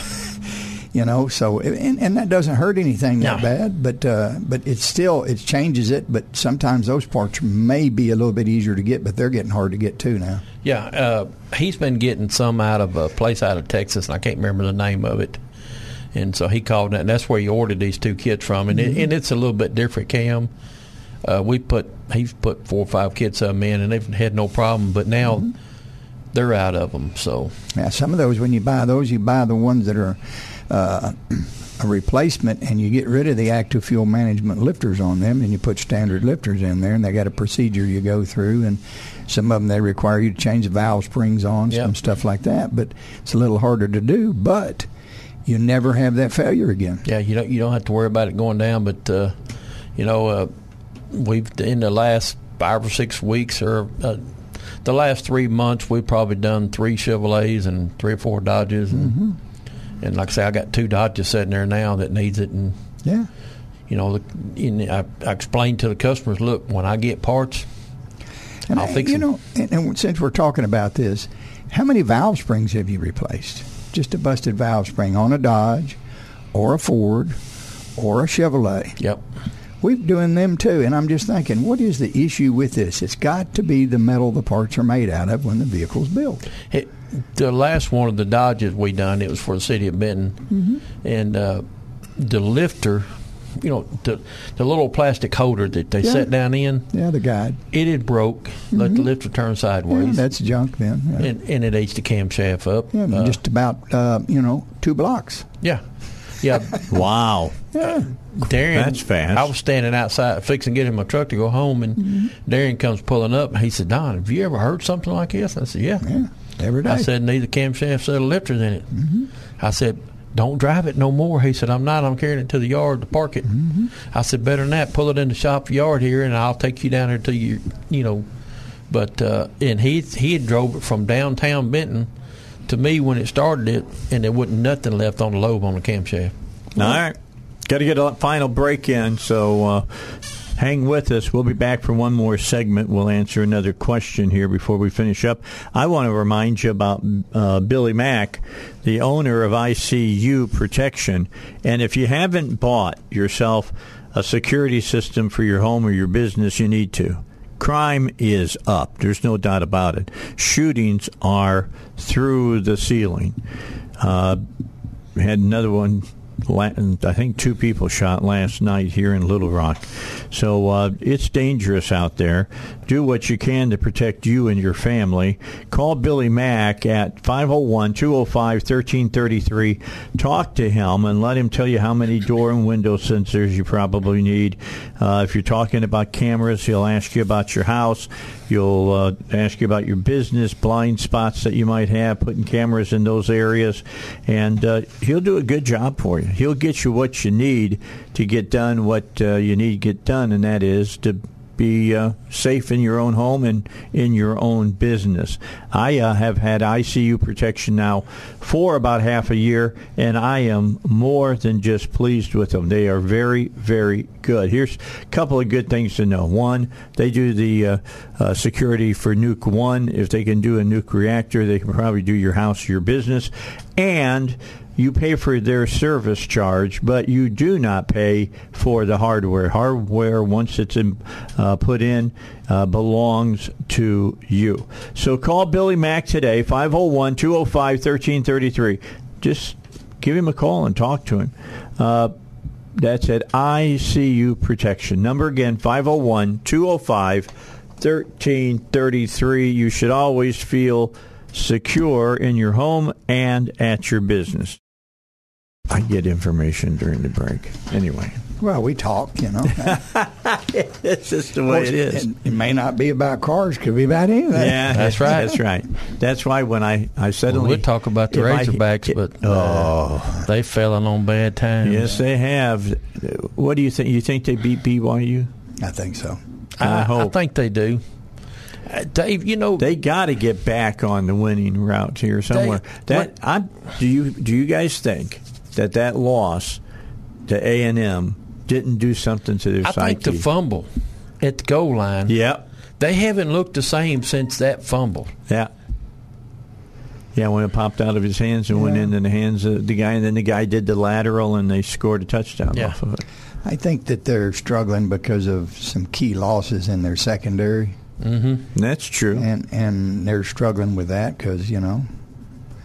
But you know, hey, I think he'll get it back on the right track. oh yeah, oh, I- I, I I have no doubt Pittman's going to get him I, I figure get him we'll, winning again. we'll probably win another four four games. yeah, we're going bowling. Yeah. it just won't be one of those High dollar bowl. New Year, New Year's Day bowls. Probably, I doubt if we'll be playing in Orlando or something. But- well, we thought that same thing last year, and we just kept Yeah. winning and winning. So Yeah. here we go again. We can win. Let's see but, what happens. But it seems like after they fumbled that ball on the goal line, that that the defenses look different and the offenses look different. Well, I'm wondering what Odom is thinking sometimes because the defense does not look as aggressive as they did last year. And for the life of me, in that Alabama game, I don't understand what happened in the fourth quarter when you give up three 70 yard runs. I mean, you're putting everybody up to stop the run. I understand. That means somebody's missing tackles. Well, you're missing tackles or the safeties are not there. They're just, you know, not not. They're trying to arm tackle and can't do that. No, They're- not in the SEC. You can't. They're not pursuing the ball. Yeah. But I think when they fumble that So ball, where- they where- look like a totally different team. Where where it does this team look like the same team to you all? Of how fired they up they are about playing the game. No. They don't to me from last year. Last year they wanted to win. Mm-hmm. This year, I'm not saying they don't want to win. Doesn't seem uh, like as as much. Yes. They're Yeah. not on they're not as on fire about it. And Yeah. there's a lot to be said about that. Oh, absolutely. There's a lot of mental aspects of I all think- sports that are important. They look good, Dave, the first two or three games. But when he fumbled that ball on the goal line, Yeah, it looked something like changed. It looked like they let the air out of all of it, Yeah, something something changed, and, and, and they've got to get it back. yeah, Sam's got to figure out what it is and then address it. And I'm I'm worried about Odom. I really am. I'm wondering if now this is just me talking. How many how many games have they now played? Five or six? Four, ain't it? No, they've won Three and three, three. and they're three and three. Yeah, They've played six. six. All right. I'm wondering after the season's over if Odom's still going to be defensive coordinator. What kind of how he finishes? Yeah, it does. Yeah, Yeah. yeah. 'Cause He's got six more to get it right. Yeah, if he can win four out of the six, you And know, you have to remember in football, every game is different Mm-hmm. because your defense reacts to what their offense is doing, yes. and or vice versa. And and so it, it's good, you know. And, and they'll make some scheme changes, and they may move some different people around different positions. They've been doing that all year, trying to find the right guys because they've lost some key right players. position, yeah. And you know, if you don't have, if you're not two or three deep in certain areas, and you lose a guy, then somebody's got to come off where his regular sign is, and move over. So, I want every. I want everybody to know that I have never bought a Razorback jersey, a real Razorback Mm-hmm. jersey. I am going to. And it's going to have Bumper Pool's name on the back of it because he now holds the record for the most tackles by any. And we're gonna miss him defensive next player. Yo, yeah. Huh? How do you how do you replace that? Huh? You got to figure out who's going to who they got sitting on the bench right now because he's playing just about every down. Yeah. Uh, you know who are you going to replace him with? That that in and of itself. If I had a sports show, I'd be talking about that. yeah. You can't be honest. But it is not a sports show. It's talk show, and we're talking about cars, and we're out of time. Guys, I Thank you, appreciate Dave. you being here. Joe, thank you. Thank you, Dave. thank you. And uh, coming up, we'll talk about money, and then at 9 o'clock, Jimmie Cavan's going to be on. He's got some more information about the mayor. All right. That's coming up here on the Dave Elswick Show. Don't run away.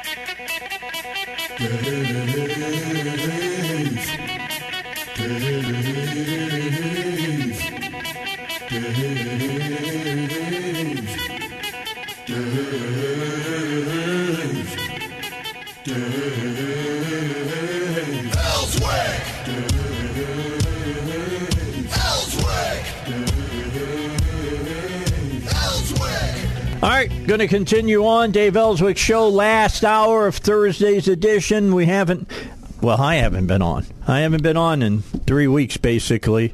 Uh, I, the last uh, Thursday that I was on, I was in Washington, D.C. We were hold their feet to the fire, and uh, we were talking about uh, what was going on on the border. By the way, I uh, I went on uh, Twitter today, and I didn't realize that we had stirred up stuff the way we had. A lot of a lot of uh, Twitter action going on towards me and uh, towards Tom Cotton and and John Boozman, people who were on my show. And why is it? Here's a, a great question that was asked. I noticed that the only time that you bring up uh, uh, the the border is when a Democrat is uh, president. And I wrote back and I and I and I just said I said, look, evidently you've just started listening to my show because if you've been listening since I've been on the air, you know I've been on the border several times, and I the times that I've been on the border, I've been on during the time of Bush and Trump. Are they Democrats? That's all I ask. I haven't seen any return. Uh, and the people who are sending me these tweets aren't even listening to the shows. They're from Pennsylvania. They're from all kinds of different states around uh, the union, and uh, they don't they don't know what's going on. They're being told they may be a robot for all I know. It's just some bot that's posting a message. So I don't. I never pay attention uh, to all of that. I really don't. Uh, the people who want to to have a conversation with me will send me an email and talk about where they want to sit down at and they want to talk to me about you should be thinking about this okay convince me let's sit down and talk about this. So anyway, uh, I just wanted to let you know that that was going on. I just thought that was kind of interesting. I I'm down in Florida, son, and and uh, drinking a margarita or something, and and they're you know having conniption fits, but uh, no big deal for me. Uh, Jimmie is back today. Jimmie Cavan is here in the, in the studio. We got some new stuff for you that you need to know about. And I was asked by, and I've been asked by other people as well, you know, why I'm so adamant about this stuff of bringing it out, and it, it's real simple. It's, there's no no uh, you know rocket science behind it. I believe that right is right and wrong is wrong. And I believe school boards are around to make the schools better, not to uh, line their own pockets, not to line the superintendent's pocket, but to make our our children more well educated. And so I, uh, I I get a burr up my saddle every once in a while, and my sa- my saddle has been uh, my horse has been bucking me, uh, dealing with Cabot because I live in Cabot. I've had a daughter graduate in the Cabot School District. I've got uh, grandchildren that have graduated out of the Cabot school system. One whom is co- in college and said that he wasn't at all ready for college for what he was taught while he was in high school. Uh, he's doing okay. He's making his way through, but uh, he was he was the one who talked to me. He says, "Granddad, I got to talk to you about this." And so I'm getting firsthand information as far as I'm concerned. So, uh, yeah, do I seem to be zeroing in on uh, Thurman a little bit? Yes, because you know Jimmie comes on, he gives you the, the, the, numbers and stuff that he gives you, he gets from the school system, and the school system says kids that are graduating out of Cabot High School are not on, uh, for the most part, a, a grade level reading. No. They can't read at their own grade level. And we continue to give extra money to the superintendent. That, that's not you saying it. That's the Arkansas Department of That's Education correct. saying it. That's right. They they give the, the the figures. All right. I'm just looking at them and going, look.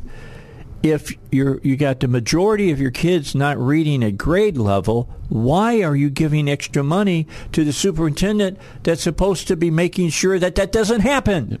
I don't understand that.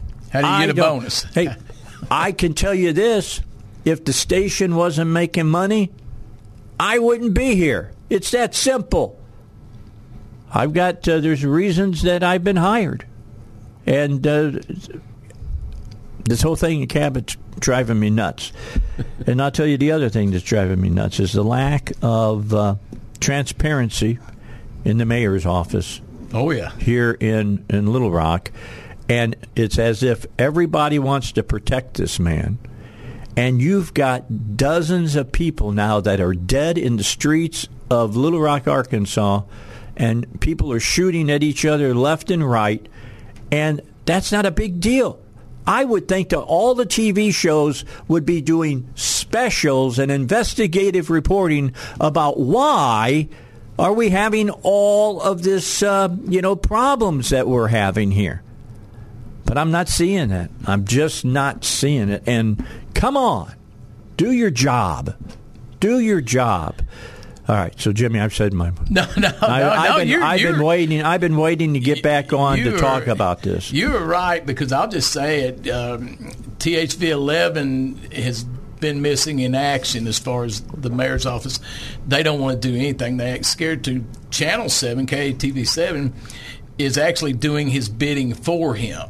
And so you might as well change that from 7 on your side to 7 on Frank's side. Uh-huh. And and so the I, I give credit where credit's due. The only people working on it besides me and Matt 16? Campbell, yeah, six Channel Four sixteen. Mitch McCoy uh, has worked hard on it. Uh, Max Brantley and I don't agree on much at all, but uh, he has done. He has been very fair in reporting the corruption in the mayor's office in the in the deals with the Freedom of Information Act. Max Brantley himself just talked about how Frank has zero transparency and he's actively hiding documents. Uh, so you got to give Max credit on that. Uh, you got to give Mitch McCoy. The rest of them, now you're seeing a little bit now from the ADG and Joe Flair, but that's just kind of jumping in late, just riding somebody else's coattails, as far as I'm concerned. Uh, Matt Campbell has done his job, and, and let's yeah, make no he's he's brought a, a suit. I understand. Yes, yes, and, and let's let's be clear about it. It's not like Matt uh, Matt Campbell's a conservative. No, he blue hog. Yeah. Blue hog. Yeah. So if he's saying it right, you know, and I'm I'm doing what I do. Matt Campbell's, but you know, I'm not going to call Matt Campbell or myself the media. The media is just missing action. Other than Mitch McCoy, Channel Four, Fox 16, and believe it or not, Max Brantley. All right. Well, we, we're going to sit here and talk a little bit about the, the mayor. Some stuff came out. You may remember a DUI. When did this occur? Well, what we know is okay. What we know is is that Frank Scott has been convicted of a crime. Okay, now, before we get into this, where did you get all of the information that you just put down in front of you? Well, one is through the Freedom of Information Act, and one that was in my mailbox. Oh, you don't know how it got there? Don't know how I got there. Okay. I get a lot of information that way. All right. And what we've known for a long time is through uh, from back in 2018, a Freedom of Information request was sent to the Arkansas State Police. Uh, basically, records of any interaction with Frank Scott Jr., uh, black male, date of birth 11 1883. Asking for any Arkansas State Police employee, include but not limited to traffic citations, corresponding videos, investigations, and in particular any in particular any traffic stop in which ASP stopped Scott under the suspicion of DWI. Okay. Okay, so so this is where it gets real interesting because I haven't talked about. I've, I've waited till I had more documentation to even talk about this, but we've known about this since 2018 because Bill Sadler, uh, public information officer at the Arkansas State Police, responded to this request with this. Records in the custody and control of the Arkansas State Police responsive to your request are exempt from disclosure under Arkansas Code 1690 That's FOI. All right. Okay. So here's what we know. Okay. So basically, what Bill Sadler said is yes, we have records of what you're asking, But we don't have to give them to you. but we can't give them to you. Okay. It uh, because under that code, uh, Arkansas 169143 is actually a series of laws that are petitions to have a judge seal the conviction records. to basically like it didn't happen. So under the law, citizens have the right to petition the judge to say, yes, I got convicted of this crime, but I would like I would like to get it sealed, and here's why. Okay, now I got I, got, I want to hear this. Okay? Okay. so what did Frank Scott tell this judge that? Well, and I'll get it from you when we come back. We're going to have to take a break. When we come back from the break, what was said to the judge, or do we even know why he sealed these records? We'll talk about it when we return here on the Dave Elswick Show.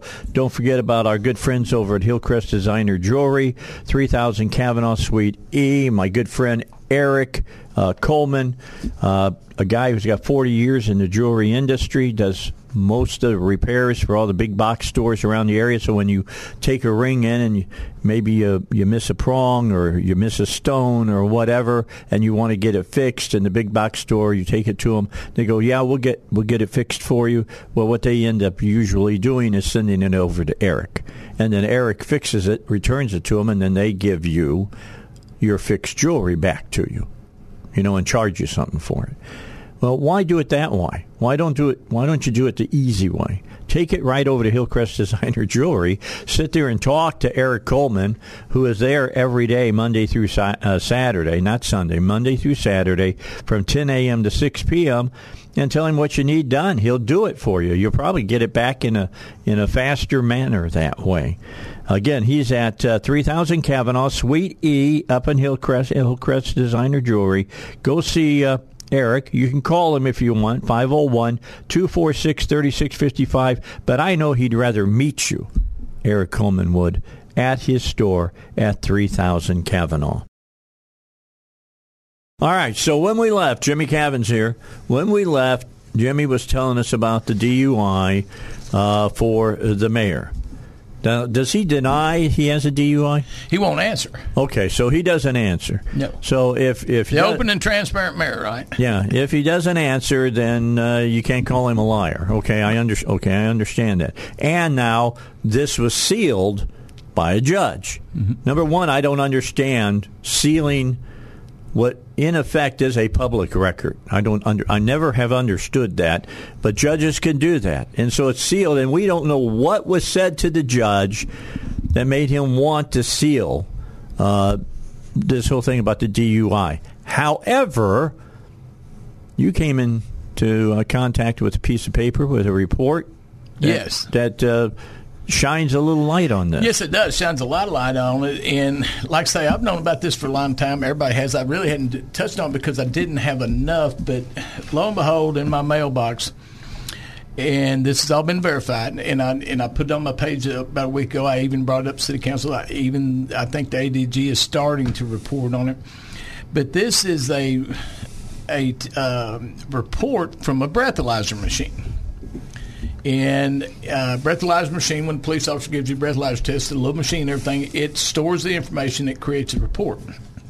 Okay, this is, report is from uh, August twenty eighth, two thousand and sixteen, at three twenty three a.m. Uh, location Sherwood Police Department. Okay, now let me remind you what my daddy used to tell me. Nothing good happens after midnight. No, sir. Sir. All Your right. daddy was right. Okay, that's what he always said to me. And uh, uh, so at the Sherwood Police Department, 3:23 a.m., August 28th, 2016, Arkansas State Trooper uh, uh, Jay McAllister attempted to give Frank Scott, Little Rock Mayor Frank Scott Jr., a breathalyzer test, which he refused to take. Okay. All right, so here's what we do know. Uh, the uh, the time the observation began was at 2:43 a.m.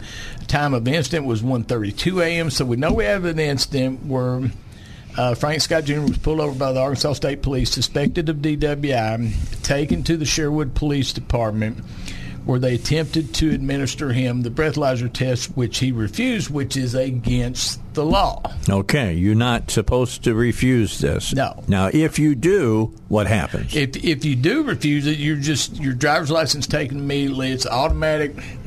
You know, the, you know, you're just done as far as that goes. Uh, what is interesting about this is I have confirmed that in early 2019 at uh, Langston's uh, Auto Repair, Mabelvale, which is basically Little Rock, that Frank Scott's vehicle was in there for work. And two people from Langston's have confirmed me that he had an interlock system in that vehicle, which for folks that don't know, is if you get a DWI or, or if you uh, licenses, if you fail to, if you refuse to take a chemical test, or if you get a DWI, then you get a you can get a petition to drive back and forth to work, but you have to have a interlock system. Which You got blow in it before Right. the car starts. Right, exactly. Uh, he had that in there to the point that they are telling me that I th- if everybody knows I'm not accusing Frank Scott of being a germaphobe, but I kind of think he is, in that they would have to call him to come over and blow in it so they could pull it from the parking lot into the garage to the point that he finally brought them their own mouthpiece so that they could start the vehicle. So here's what we do know.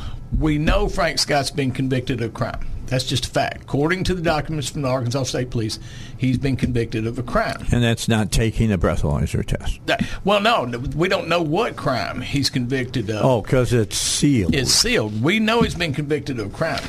We know from this record now that he was pulled over, taken to Sherwood Police Department on suspicion of DUI, uh, driving while intoxicated, and refused to take the test.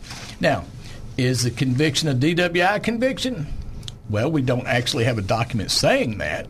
Okay. but we know that he refused to take a breathalyzer. Yes. And so we know he's been convicted of a crime. Okay. Documents from Arkansas State Police. We know he was taken to Sherwood PD suspicion of driving while intoxicated and refused to take the breathalyzer test.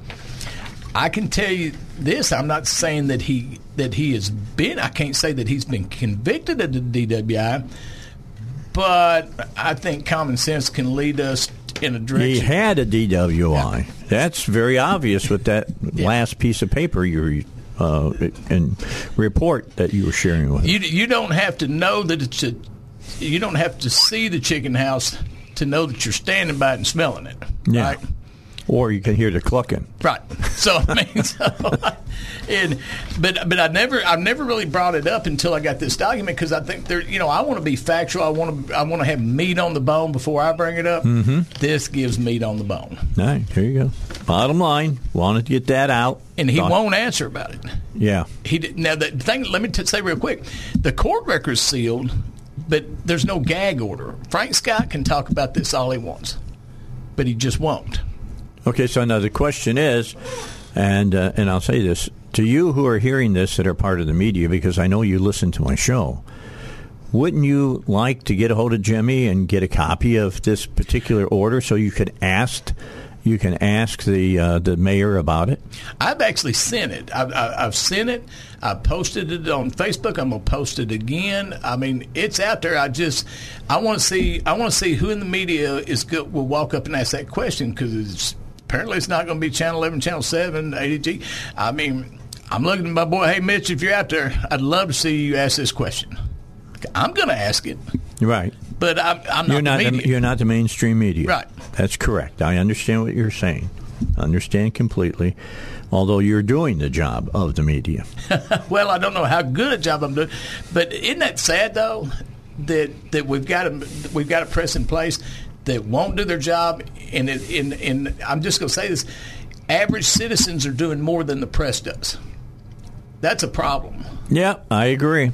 I wholeheartedly agree. All right, so I promised you when I did the promo that we would talk about something about the mayor and that we would also talk about something about the Cabot School District.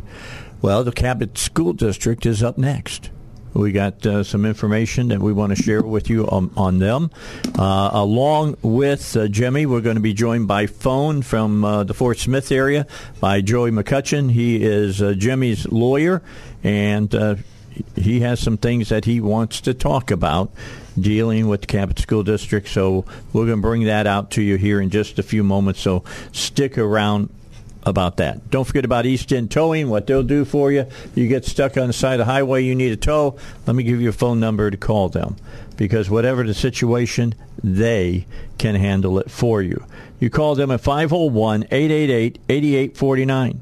501 888 8849. See what they have to tell you about your particular uh, situation, and they'll help you. Whether it's your car, whether it may be a trailer that you got your boat on, maybe it's your camper that's causing the problems. They can handle it all at East End Towing. We got some news coming your way, then I'll be back with you. It's Cabot School District next. It's uh, 9:35. I really didn't go anywhere. I was sitting here the whole time. Be lying to you when I say back with you. I was already here. But the bottom line is, we got Jimmie Cavan here, and, and Jimmie, there's uh, we're going to have your lawyer on, and and that is uh, uh, Jody McCutchen. Yes, sir. Okay, from uh, Fort Smith, he's going to join us. And why are you asking to have your lawyer on You know, during well- this segment? Well, uh, I think I'll be smart and let my lawyer explain that a little bit to us. Okay. All right, Joey. Uh, yeah, Joey's been on a lot of times on the Dave Joey's smarter show. than He- I am. Look, he's been he's been in studio with me with the, at the other station I used to be with. His name comes up often when Robert Steinbuch and I are talking, and uh, you know, bottom line is the man knows. Uh, everything there is to know, as, as Robert does, about uh, Freedom of Information Act, and then he knows that you can't allow bullies to continue to bully people. And so let me turn it over to you, Joe. You bring everybody up to date on this. Yeah, thanks for having me on. Can you hear me okay? I hear you great.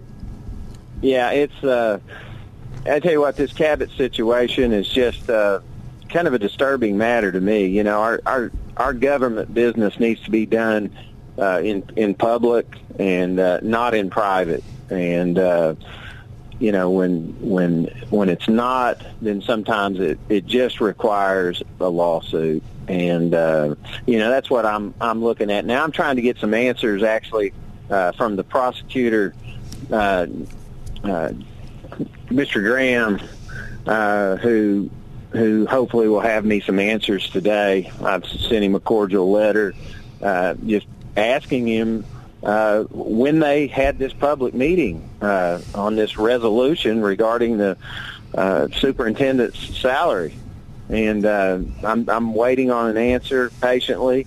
Uh, and uh, hope to have something today because he seems to think that there's some kind of documentation of a public meeting, which I've I've pretty uh, public vote uh, on this resolution, and I just can't find it.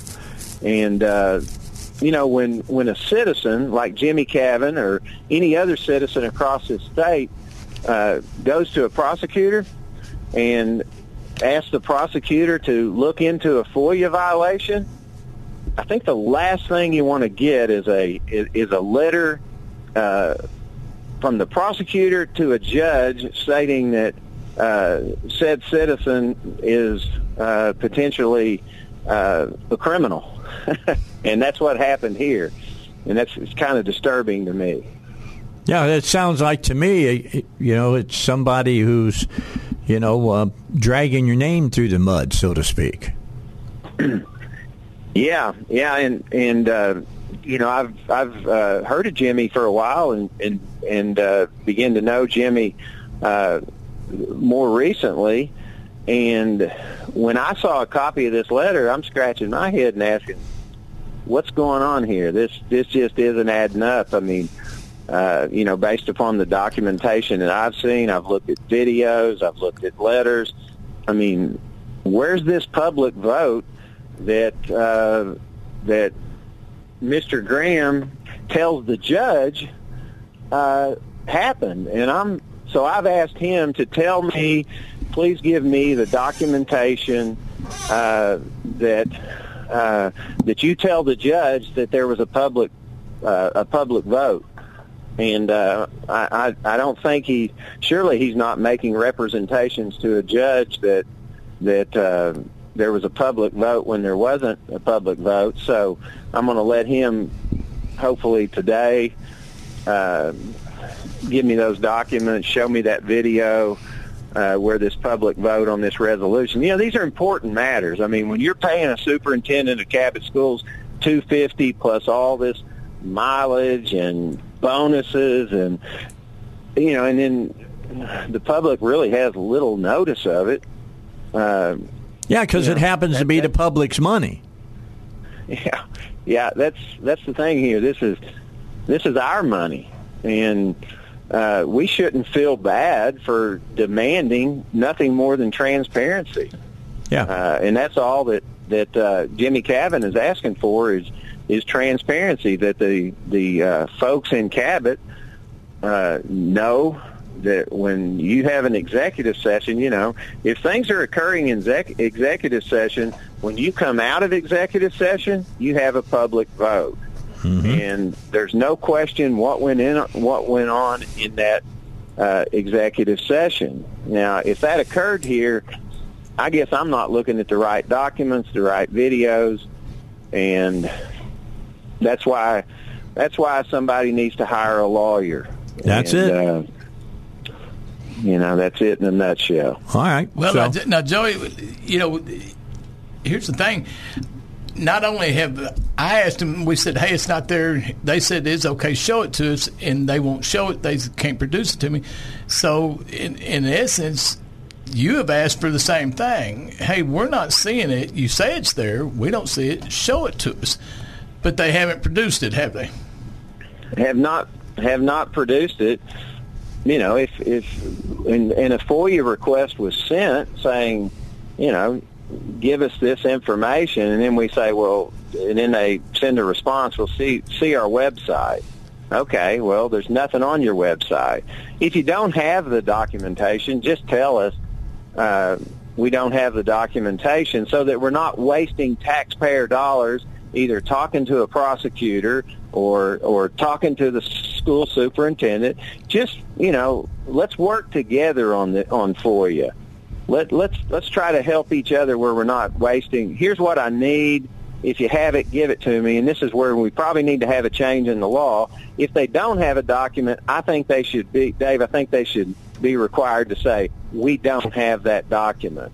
And I think um, we're going to ask, I think Robert Steinbuch, I'm going to talk to Robert about this and see what his, because I think they need to tell us. If they don't have a document, they don't have a video that, that complies with our FOIA request, then tell us that. You know, let's not, let's not have to file a lawsuit to find out if we've got that document. Because, yeah, we, we've already have we're already having that problem here in Little Rock. All right, that that you know things that they were supposed to keep, we're finding out that they didn't keep. Well, you know, I I got to say I've got that exact same problem. You, I heard that Jimmie has an issue with with uh, with the mayor and, and transparency. I sent the mayor a FOIA request here a bit back, and uh, I didn't get the documents I was asking for. So I'm looking at suing them on my own behalf also. So uh, it's just, uh, you know, I know they're out there, uh, and then I don't get them. And you know, they have this highfalutin process down there where you go through their their FOIA process, and then you don't get what you're asking for. So I'm not sure what's going on in Little Rock, but it's not transparent and it's not right. Yeah, and if it's not transparent, you know what I think, Joey? There's something corrupt going on. That that's the first thing that goes through my mind. Then may not be, but it's the first thing that goes through my mind. Well, there's the appearance of corruption there. Yes. you know, there's there's the appearance of not doing right, and and uh, and, and we don't need that. You know, I think. Uh, you know, but we have got to fight to protect for you. You know, we've got a legislative session coming up. To me, you know, we've got a ton of secret meetings occurring across this state, uh, and the law is in a state of flux, particularly with regard to meetings. When can two school board meet? Uh, when can two school board uh, members meet and discuss public business? Is that a is that that's, that's coming before the the body? Is is that a is that a FOIA violation? Is it not? The Supreme Court in the Wade case has has totally totally uh, confused the situation with regard to public meetings.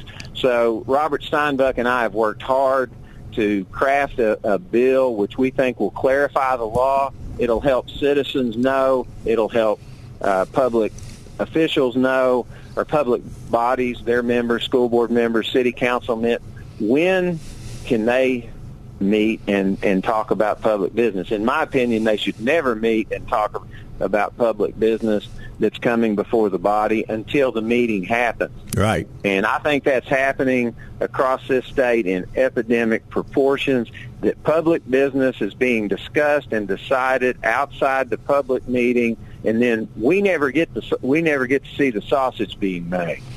Yeah, that's that's true. It's in it I thought that we were done with smoke-filled back rooms, but doesn't seem that way, Joey. Not, not in Little Rocker Cabin. Yeah, doesn't doesn't seem that way at all. Hey, listen, I uh, you know Robert is on my show every Friday for two hours.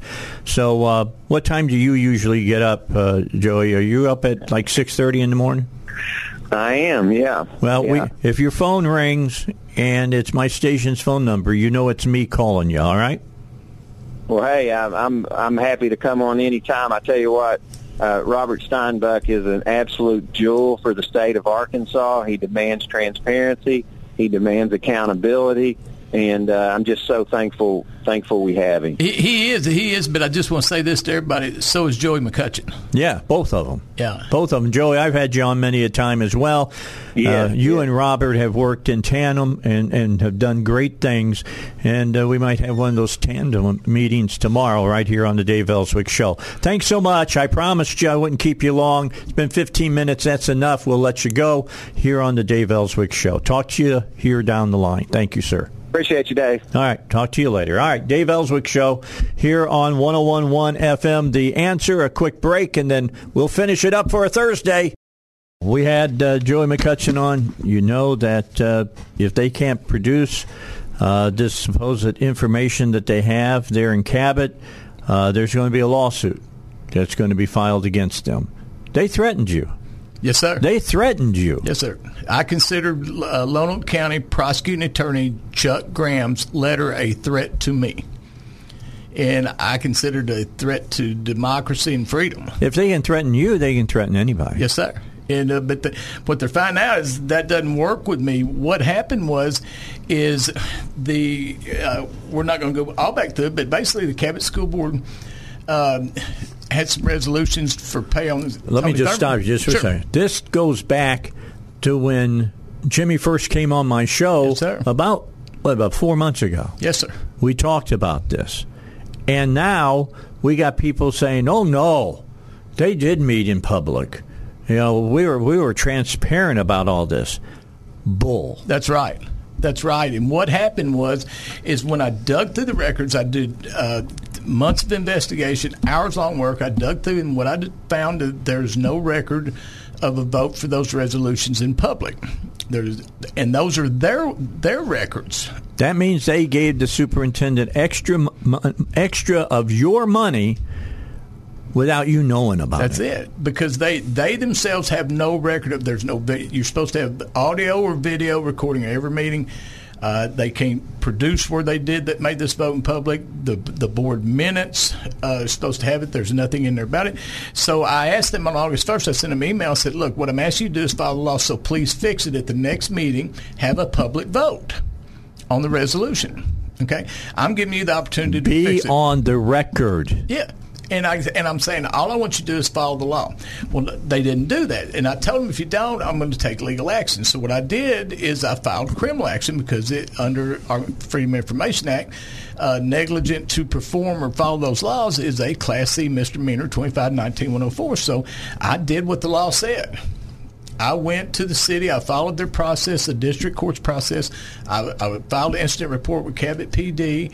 I went to the court just like they told me to. I followed the court's uh, guidance on what to do. They had me fill it out. I did the affidavits for warrants, and I attempted to have them prosecuted for those misdemeanor charges.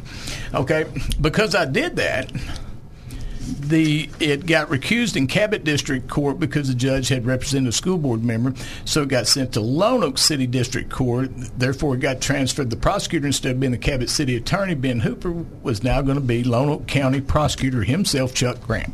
Okay. All right, so I gave Chuck the file. I even took him extra information. And as a result of that, Chuck Graham sends a letter to the Lonoke District Judge and sends it to Cabot that basically he is saying, uh, I'll, I'll, read it on the dates question, February 15, 2022. Cabot School Board complied with the law by voting in public on the resolution involving the public the employment contract. Chuck Graham is stating that they complied with law by voting in public on the resolution for the employment. There is no record of that. Okay, they look. They've done their due diligence on this. Jimmie has. I know Jimmie well enough now that I know he goes back and watches all the videos. So did Joey. He went back and watched all the videos several times. There was no public vote. No, sir. They can produce no record of the public vote. I've asked for it by the Freedom of Information Act. They're supposed to give it to me. Now, so Chuck makes this statement. I'm going, how do you make this statement? Okay, all right. So, but he goes further. He says, furthermore, Mr. Cavins should be aware of Arkansas Code 553-131, which addresses an offendant who seeks prosecution of the individual for frivolous, groundless, or malicious reasons. A conviction under the statute is a Class A misdemeanor and is punishable by a $2,500 fine and up to one year in jail. He threatened me for reporting that the, somebody broke the law. So I did what now he'll say that wasn't a threat. I was just stating the yeah. law to him. Oh, he's going to say that, but sure. I, I very publicly I'm going to say, Chuck Graham, if you're listening, I consider this a threat. I consider this a threat. And Chuck Graham, if you're listening, based off the information that I've obtained from the Cabot School District and the Freedom of Information Act, based off that, I'm saying you made a false statement in this letter. Unless you can show me otherwise. And this letter wasn't was it sent to you? I, I didn't. I didn't get it till I asked him for a statement. Okay. He sent it to the judge, and he sent it to okay. Cabot School. So District. I want everybody to understand. He sent it to a judge. Yes. All right. Which means you're saying what I'm sending you right now is true to the best of my ability. Right. I mean, there's no reason to send this to a judge. And that's uh, what, it, really dumbfounded Joey when he got into it. And he said, This is crazy. And Chip Sexton, his partner, and I've gone through this with tons of people, and everybody's saying this is unprecedented. They've never seen a prosecutor take this, this step. And everything. And so what even got crazier is Liz Massey is the communications director for the Cabot School District. Okay? If you remember, Liz Massey worked for Channel 11 longtime news anchor. There, I know reporter. that. Yeah. Right. She was she was a very yeah. very good one. So all of a sudden, this letter comes out, and then Channel 11 does a story on me on this without calling me, asking for a quote, and it they said that I had sued the school district and that I'd lost. I hadn't sued anybody yet. Yet. Okay. Then, yeah, you didn't lose anything because you hadn't done anything. And they're saying that I could be charged and convicted of this crime. Well, okay, you do the math. Liz is a communication director. She was at Channel 11 forever. Nobody else has done anything. All of a sudden, when this letter comes up, Channel 11 does a story on it. Okay, and uh, so so this is very concerning. It should concern everybody. It's not about me. It's about the citizens. It's about you. I mean, I want everybody to understand this is about yeah. you. If this you, could happen to you. You try to ask. You try to ask for, for questions that you're by law you're entitled to ask. You try to. Uh, you report a crime. So what basically happens if it's down in Lonoke County with Chuck Graham, if you report a crime from uh, political people or the school board, and you're you're legit in doing it, and you follow the process set by the law to report a crime, not only is he not going to do anything about it, he's going to threaten to charge you with a crime mm-hmm. for doing it. That's that should shock everyone. Yeah, that's what they do in communist countries. Yeah. And I've said before, and I'll say it again because I was raised down in Lonoke County in the '60s and '70s on a farm. I know the deal. Went to school at Cabot. Since when did Cabot? Since when did Cabot uh, become a province in China. Mm-hmm. Last time I checked, Cabot is in Arkansas. But the way the school board operates and the way the superintendent operates, I mean, I, I don't want to sound like those wackos that get on there and, and say, "Oh, communism," but I mean, just stop and look at what they're doing. D- does this not remind you of being in a communist country? Of their practices? That's kind of the way they do uh, kangaroo courts. Yes, and and so so yes, I've got. I'm fortunate. I'm very fortunate to have Joey McCutchen in my corner. I'm extremely fortunate because uh, he's the guy I need. He's the guy I need. All right. Jimmie, it's been an interesting Thursday as it usually yes, is. Sir. And I appreciate you coming by and being part of the Dave Elswick Show. I'll be uh, back with you in the morning at 6 a.m. Robert Steinbuch will be with us, and Chris Corbett will be with me. And uh, I'm sure we're going to talk about that piece of legislation that he and uh, and Joy are working on. We might even get Joy McCutchen on with us as well. We've got his number now, so we can stalk him. So anyway, um, we'll try to get him get him on the show uh, as well to talk about this. Hey, look, if they don't have what it is you're asking for, what would be the harm in you telling people that you don't have what they're asking for? I know it doesn't make you look like you're not doing your job, but you should just fess up and be done with it. So that's coming up tomorrow. We're going to hear from Blanco, the political cartoonist. You don't want to miss that. That's at 9 o'clock. 9.35, Matt Smith. We'll talk about the movies this weekend. The best one that you're going to see? Halloween Ends. I'm seeing it tonight. I'll tell you about it tomorrow here on the Dave Elswick Show.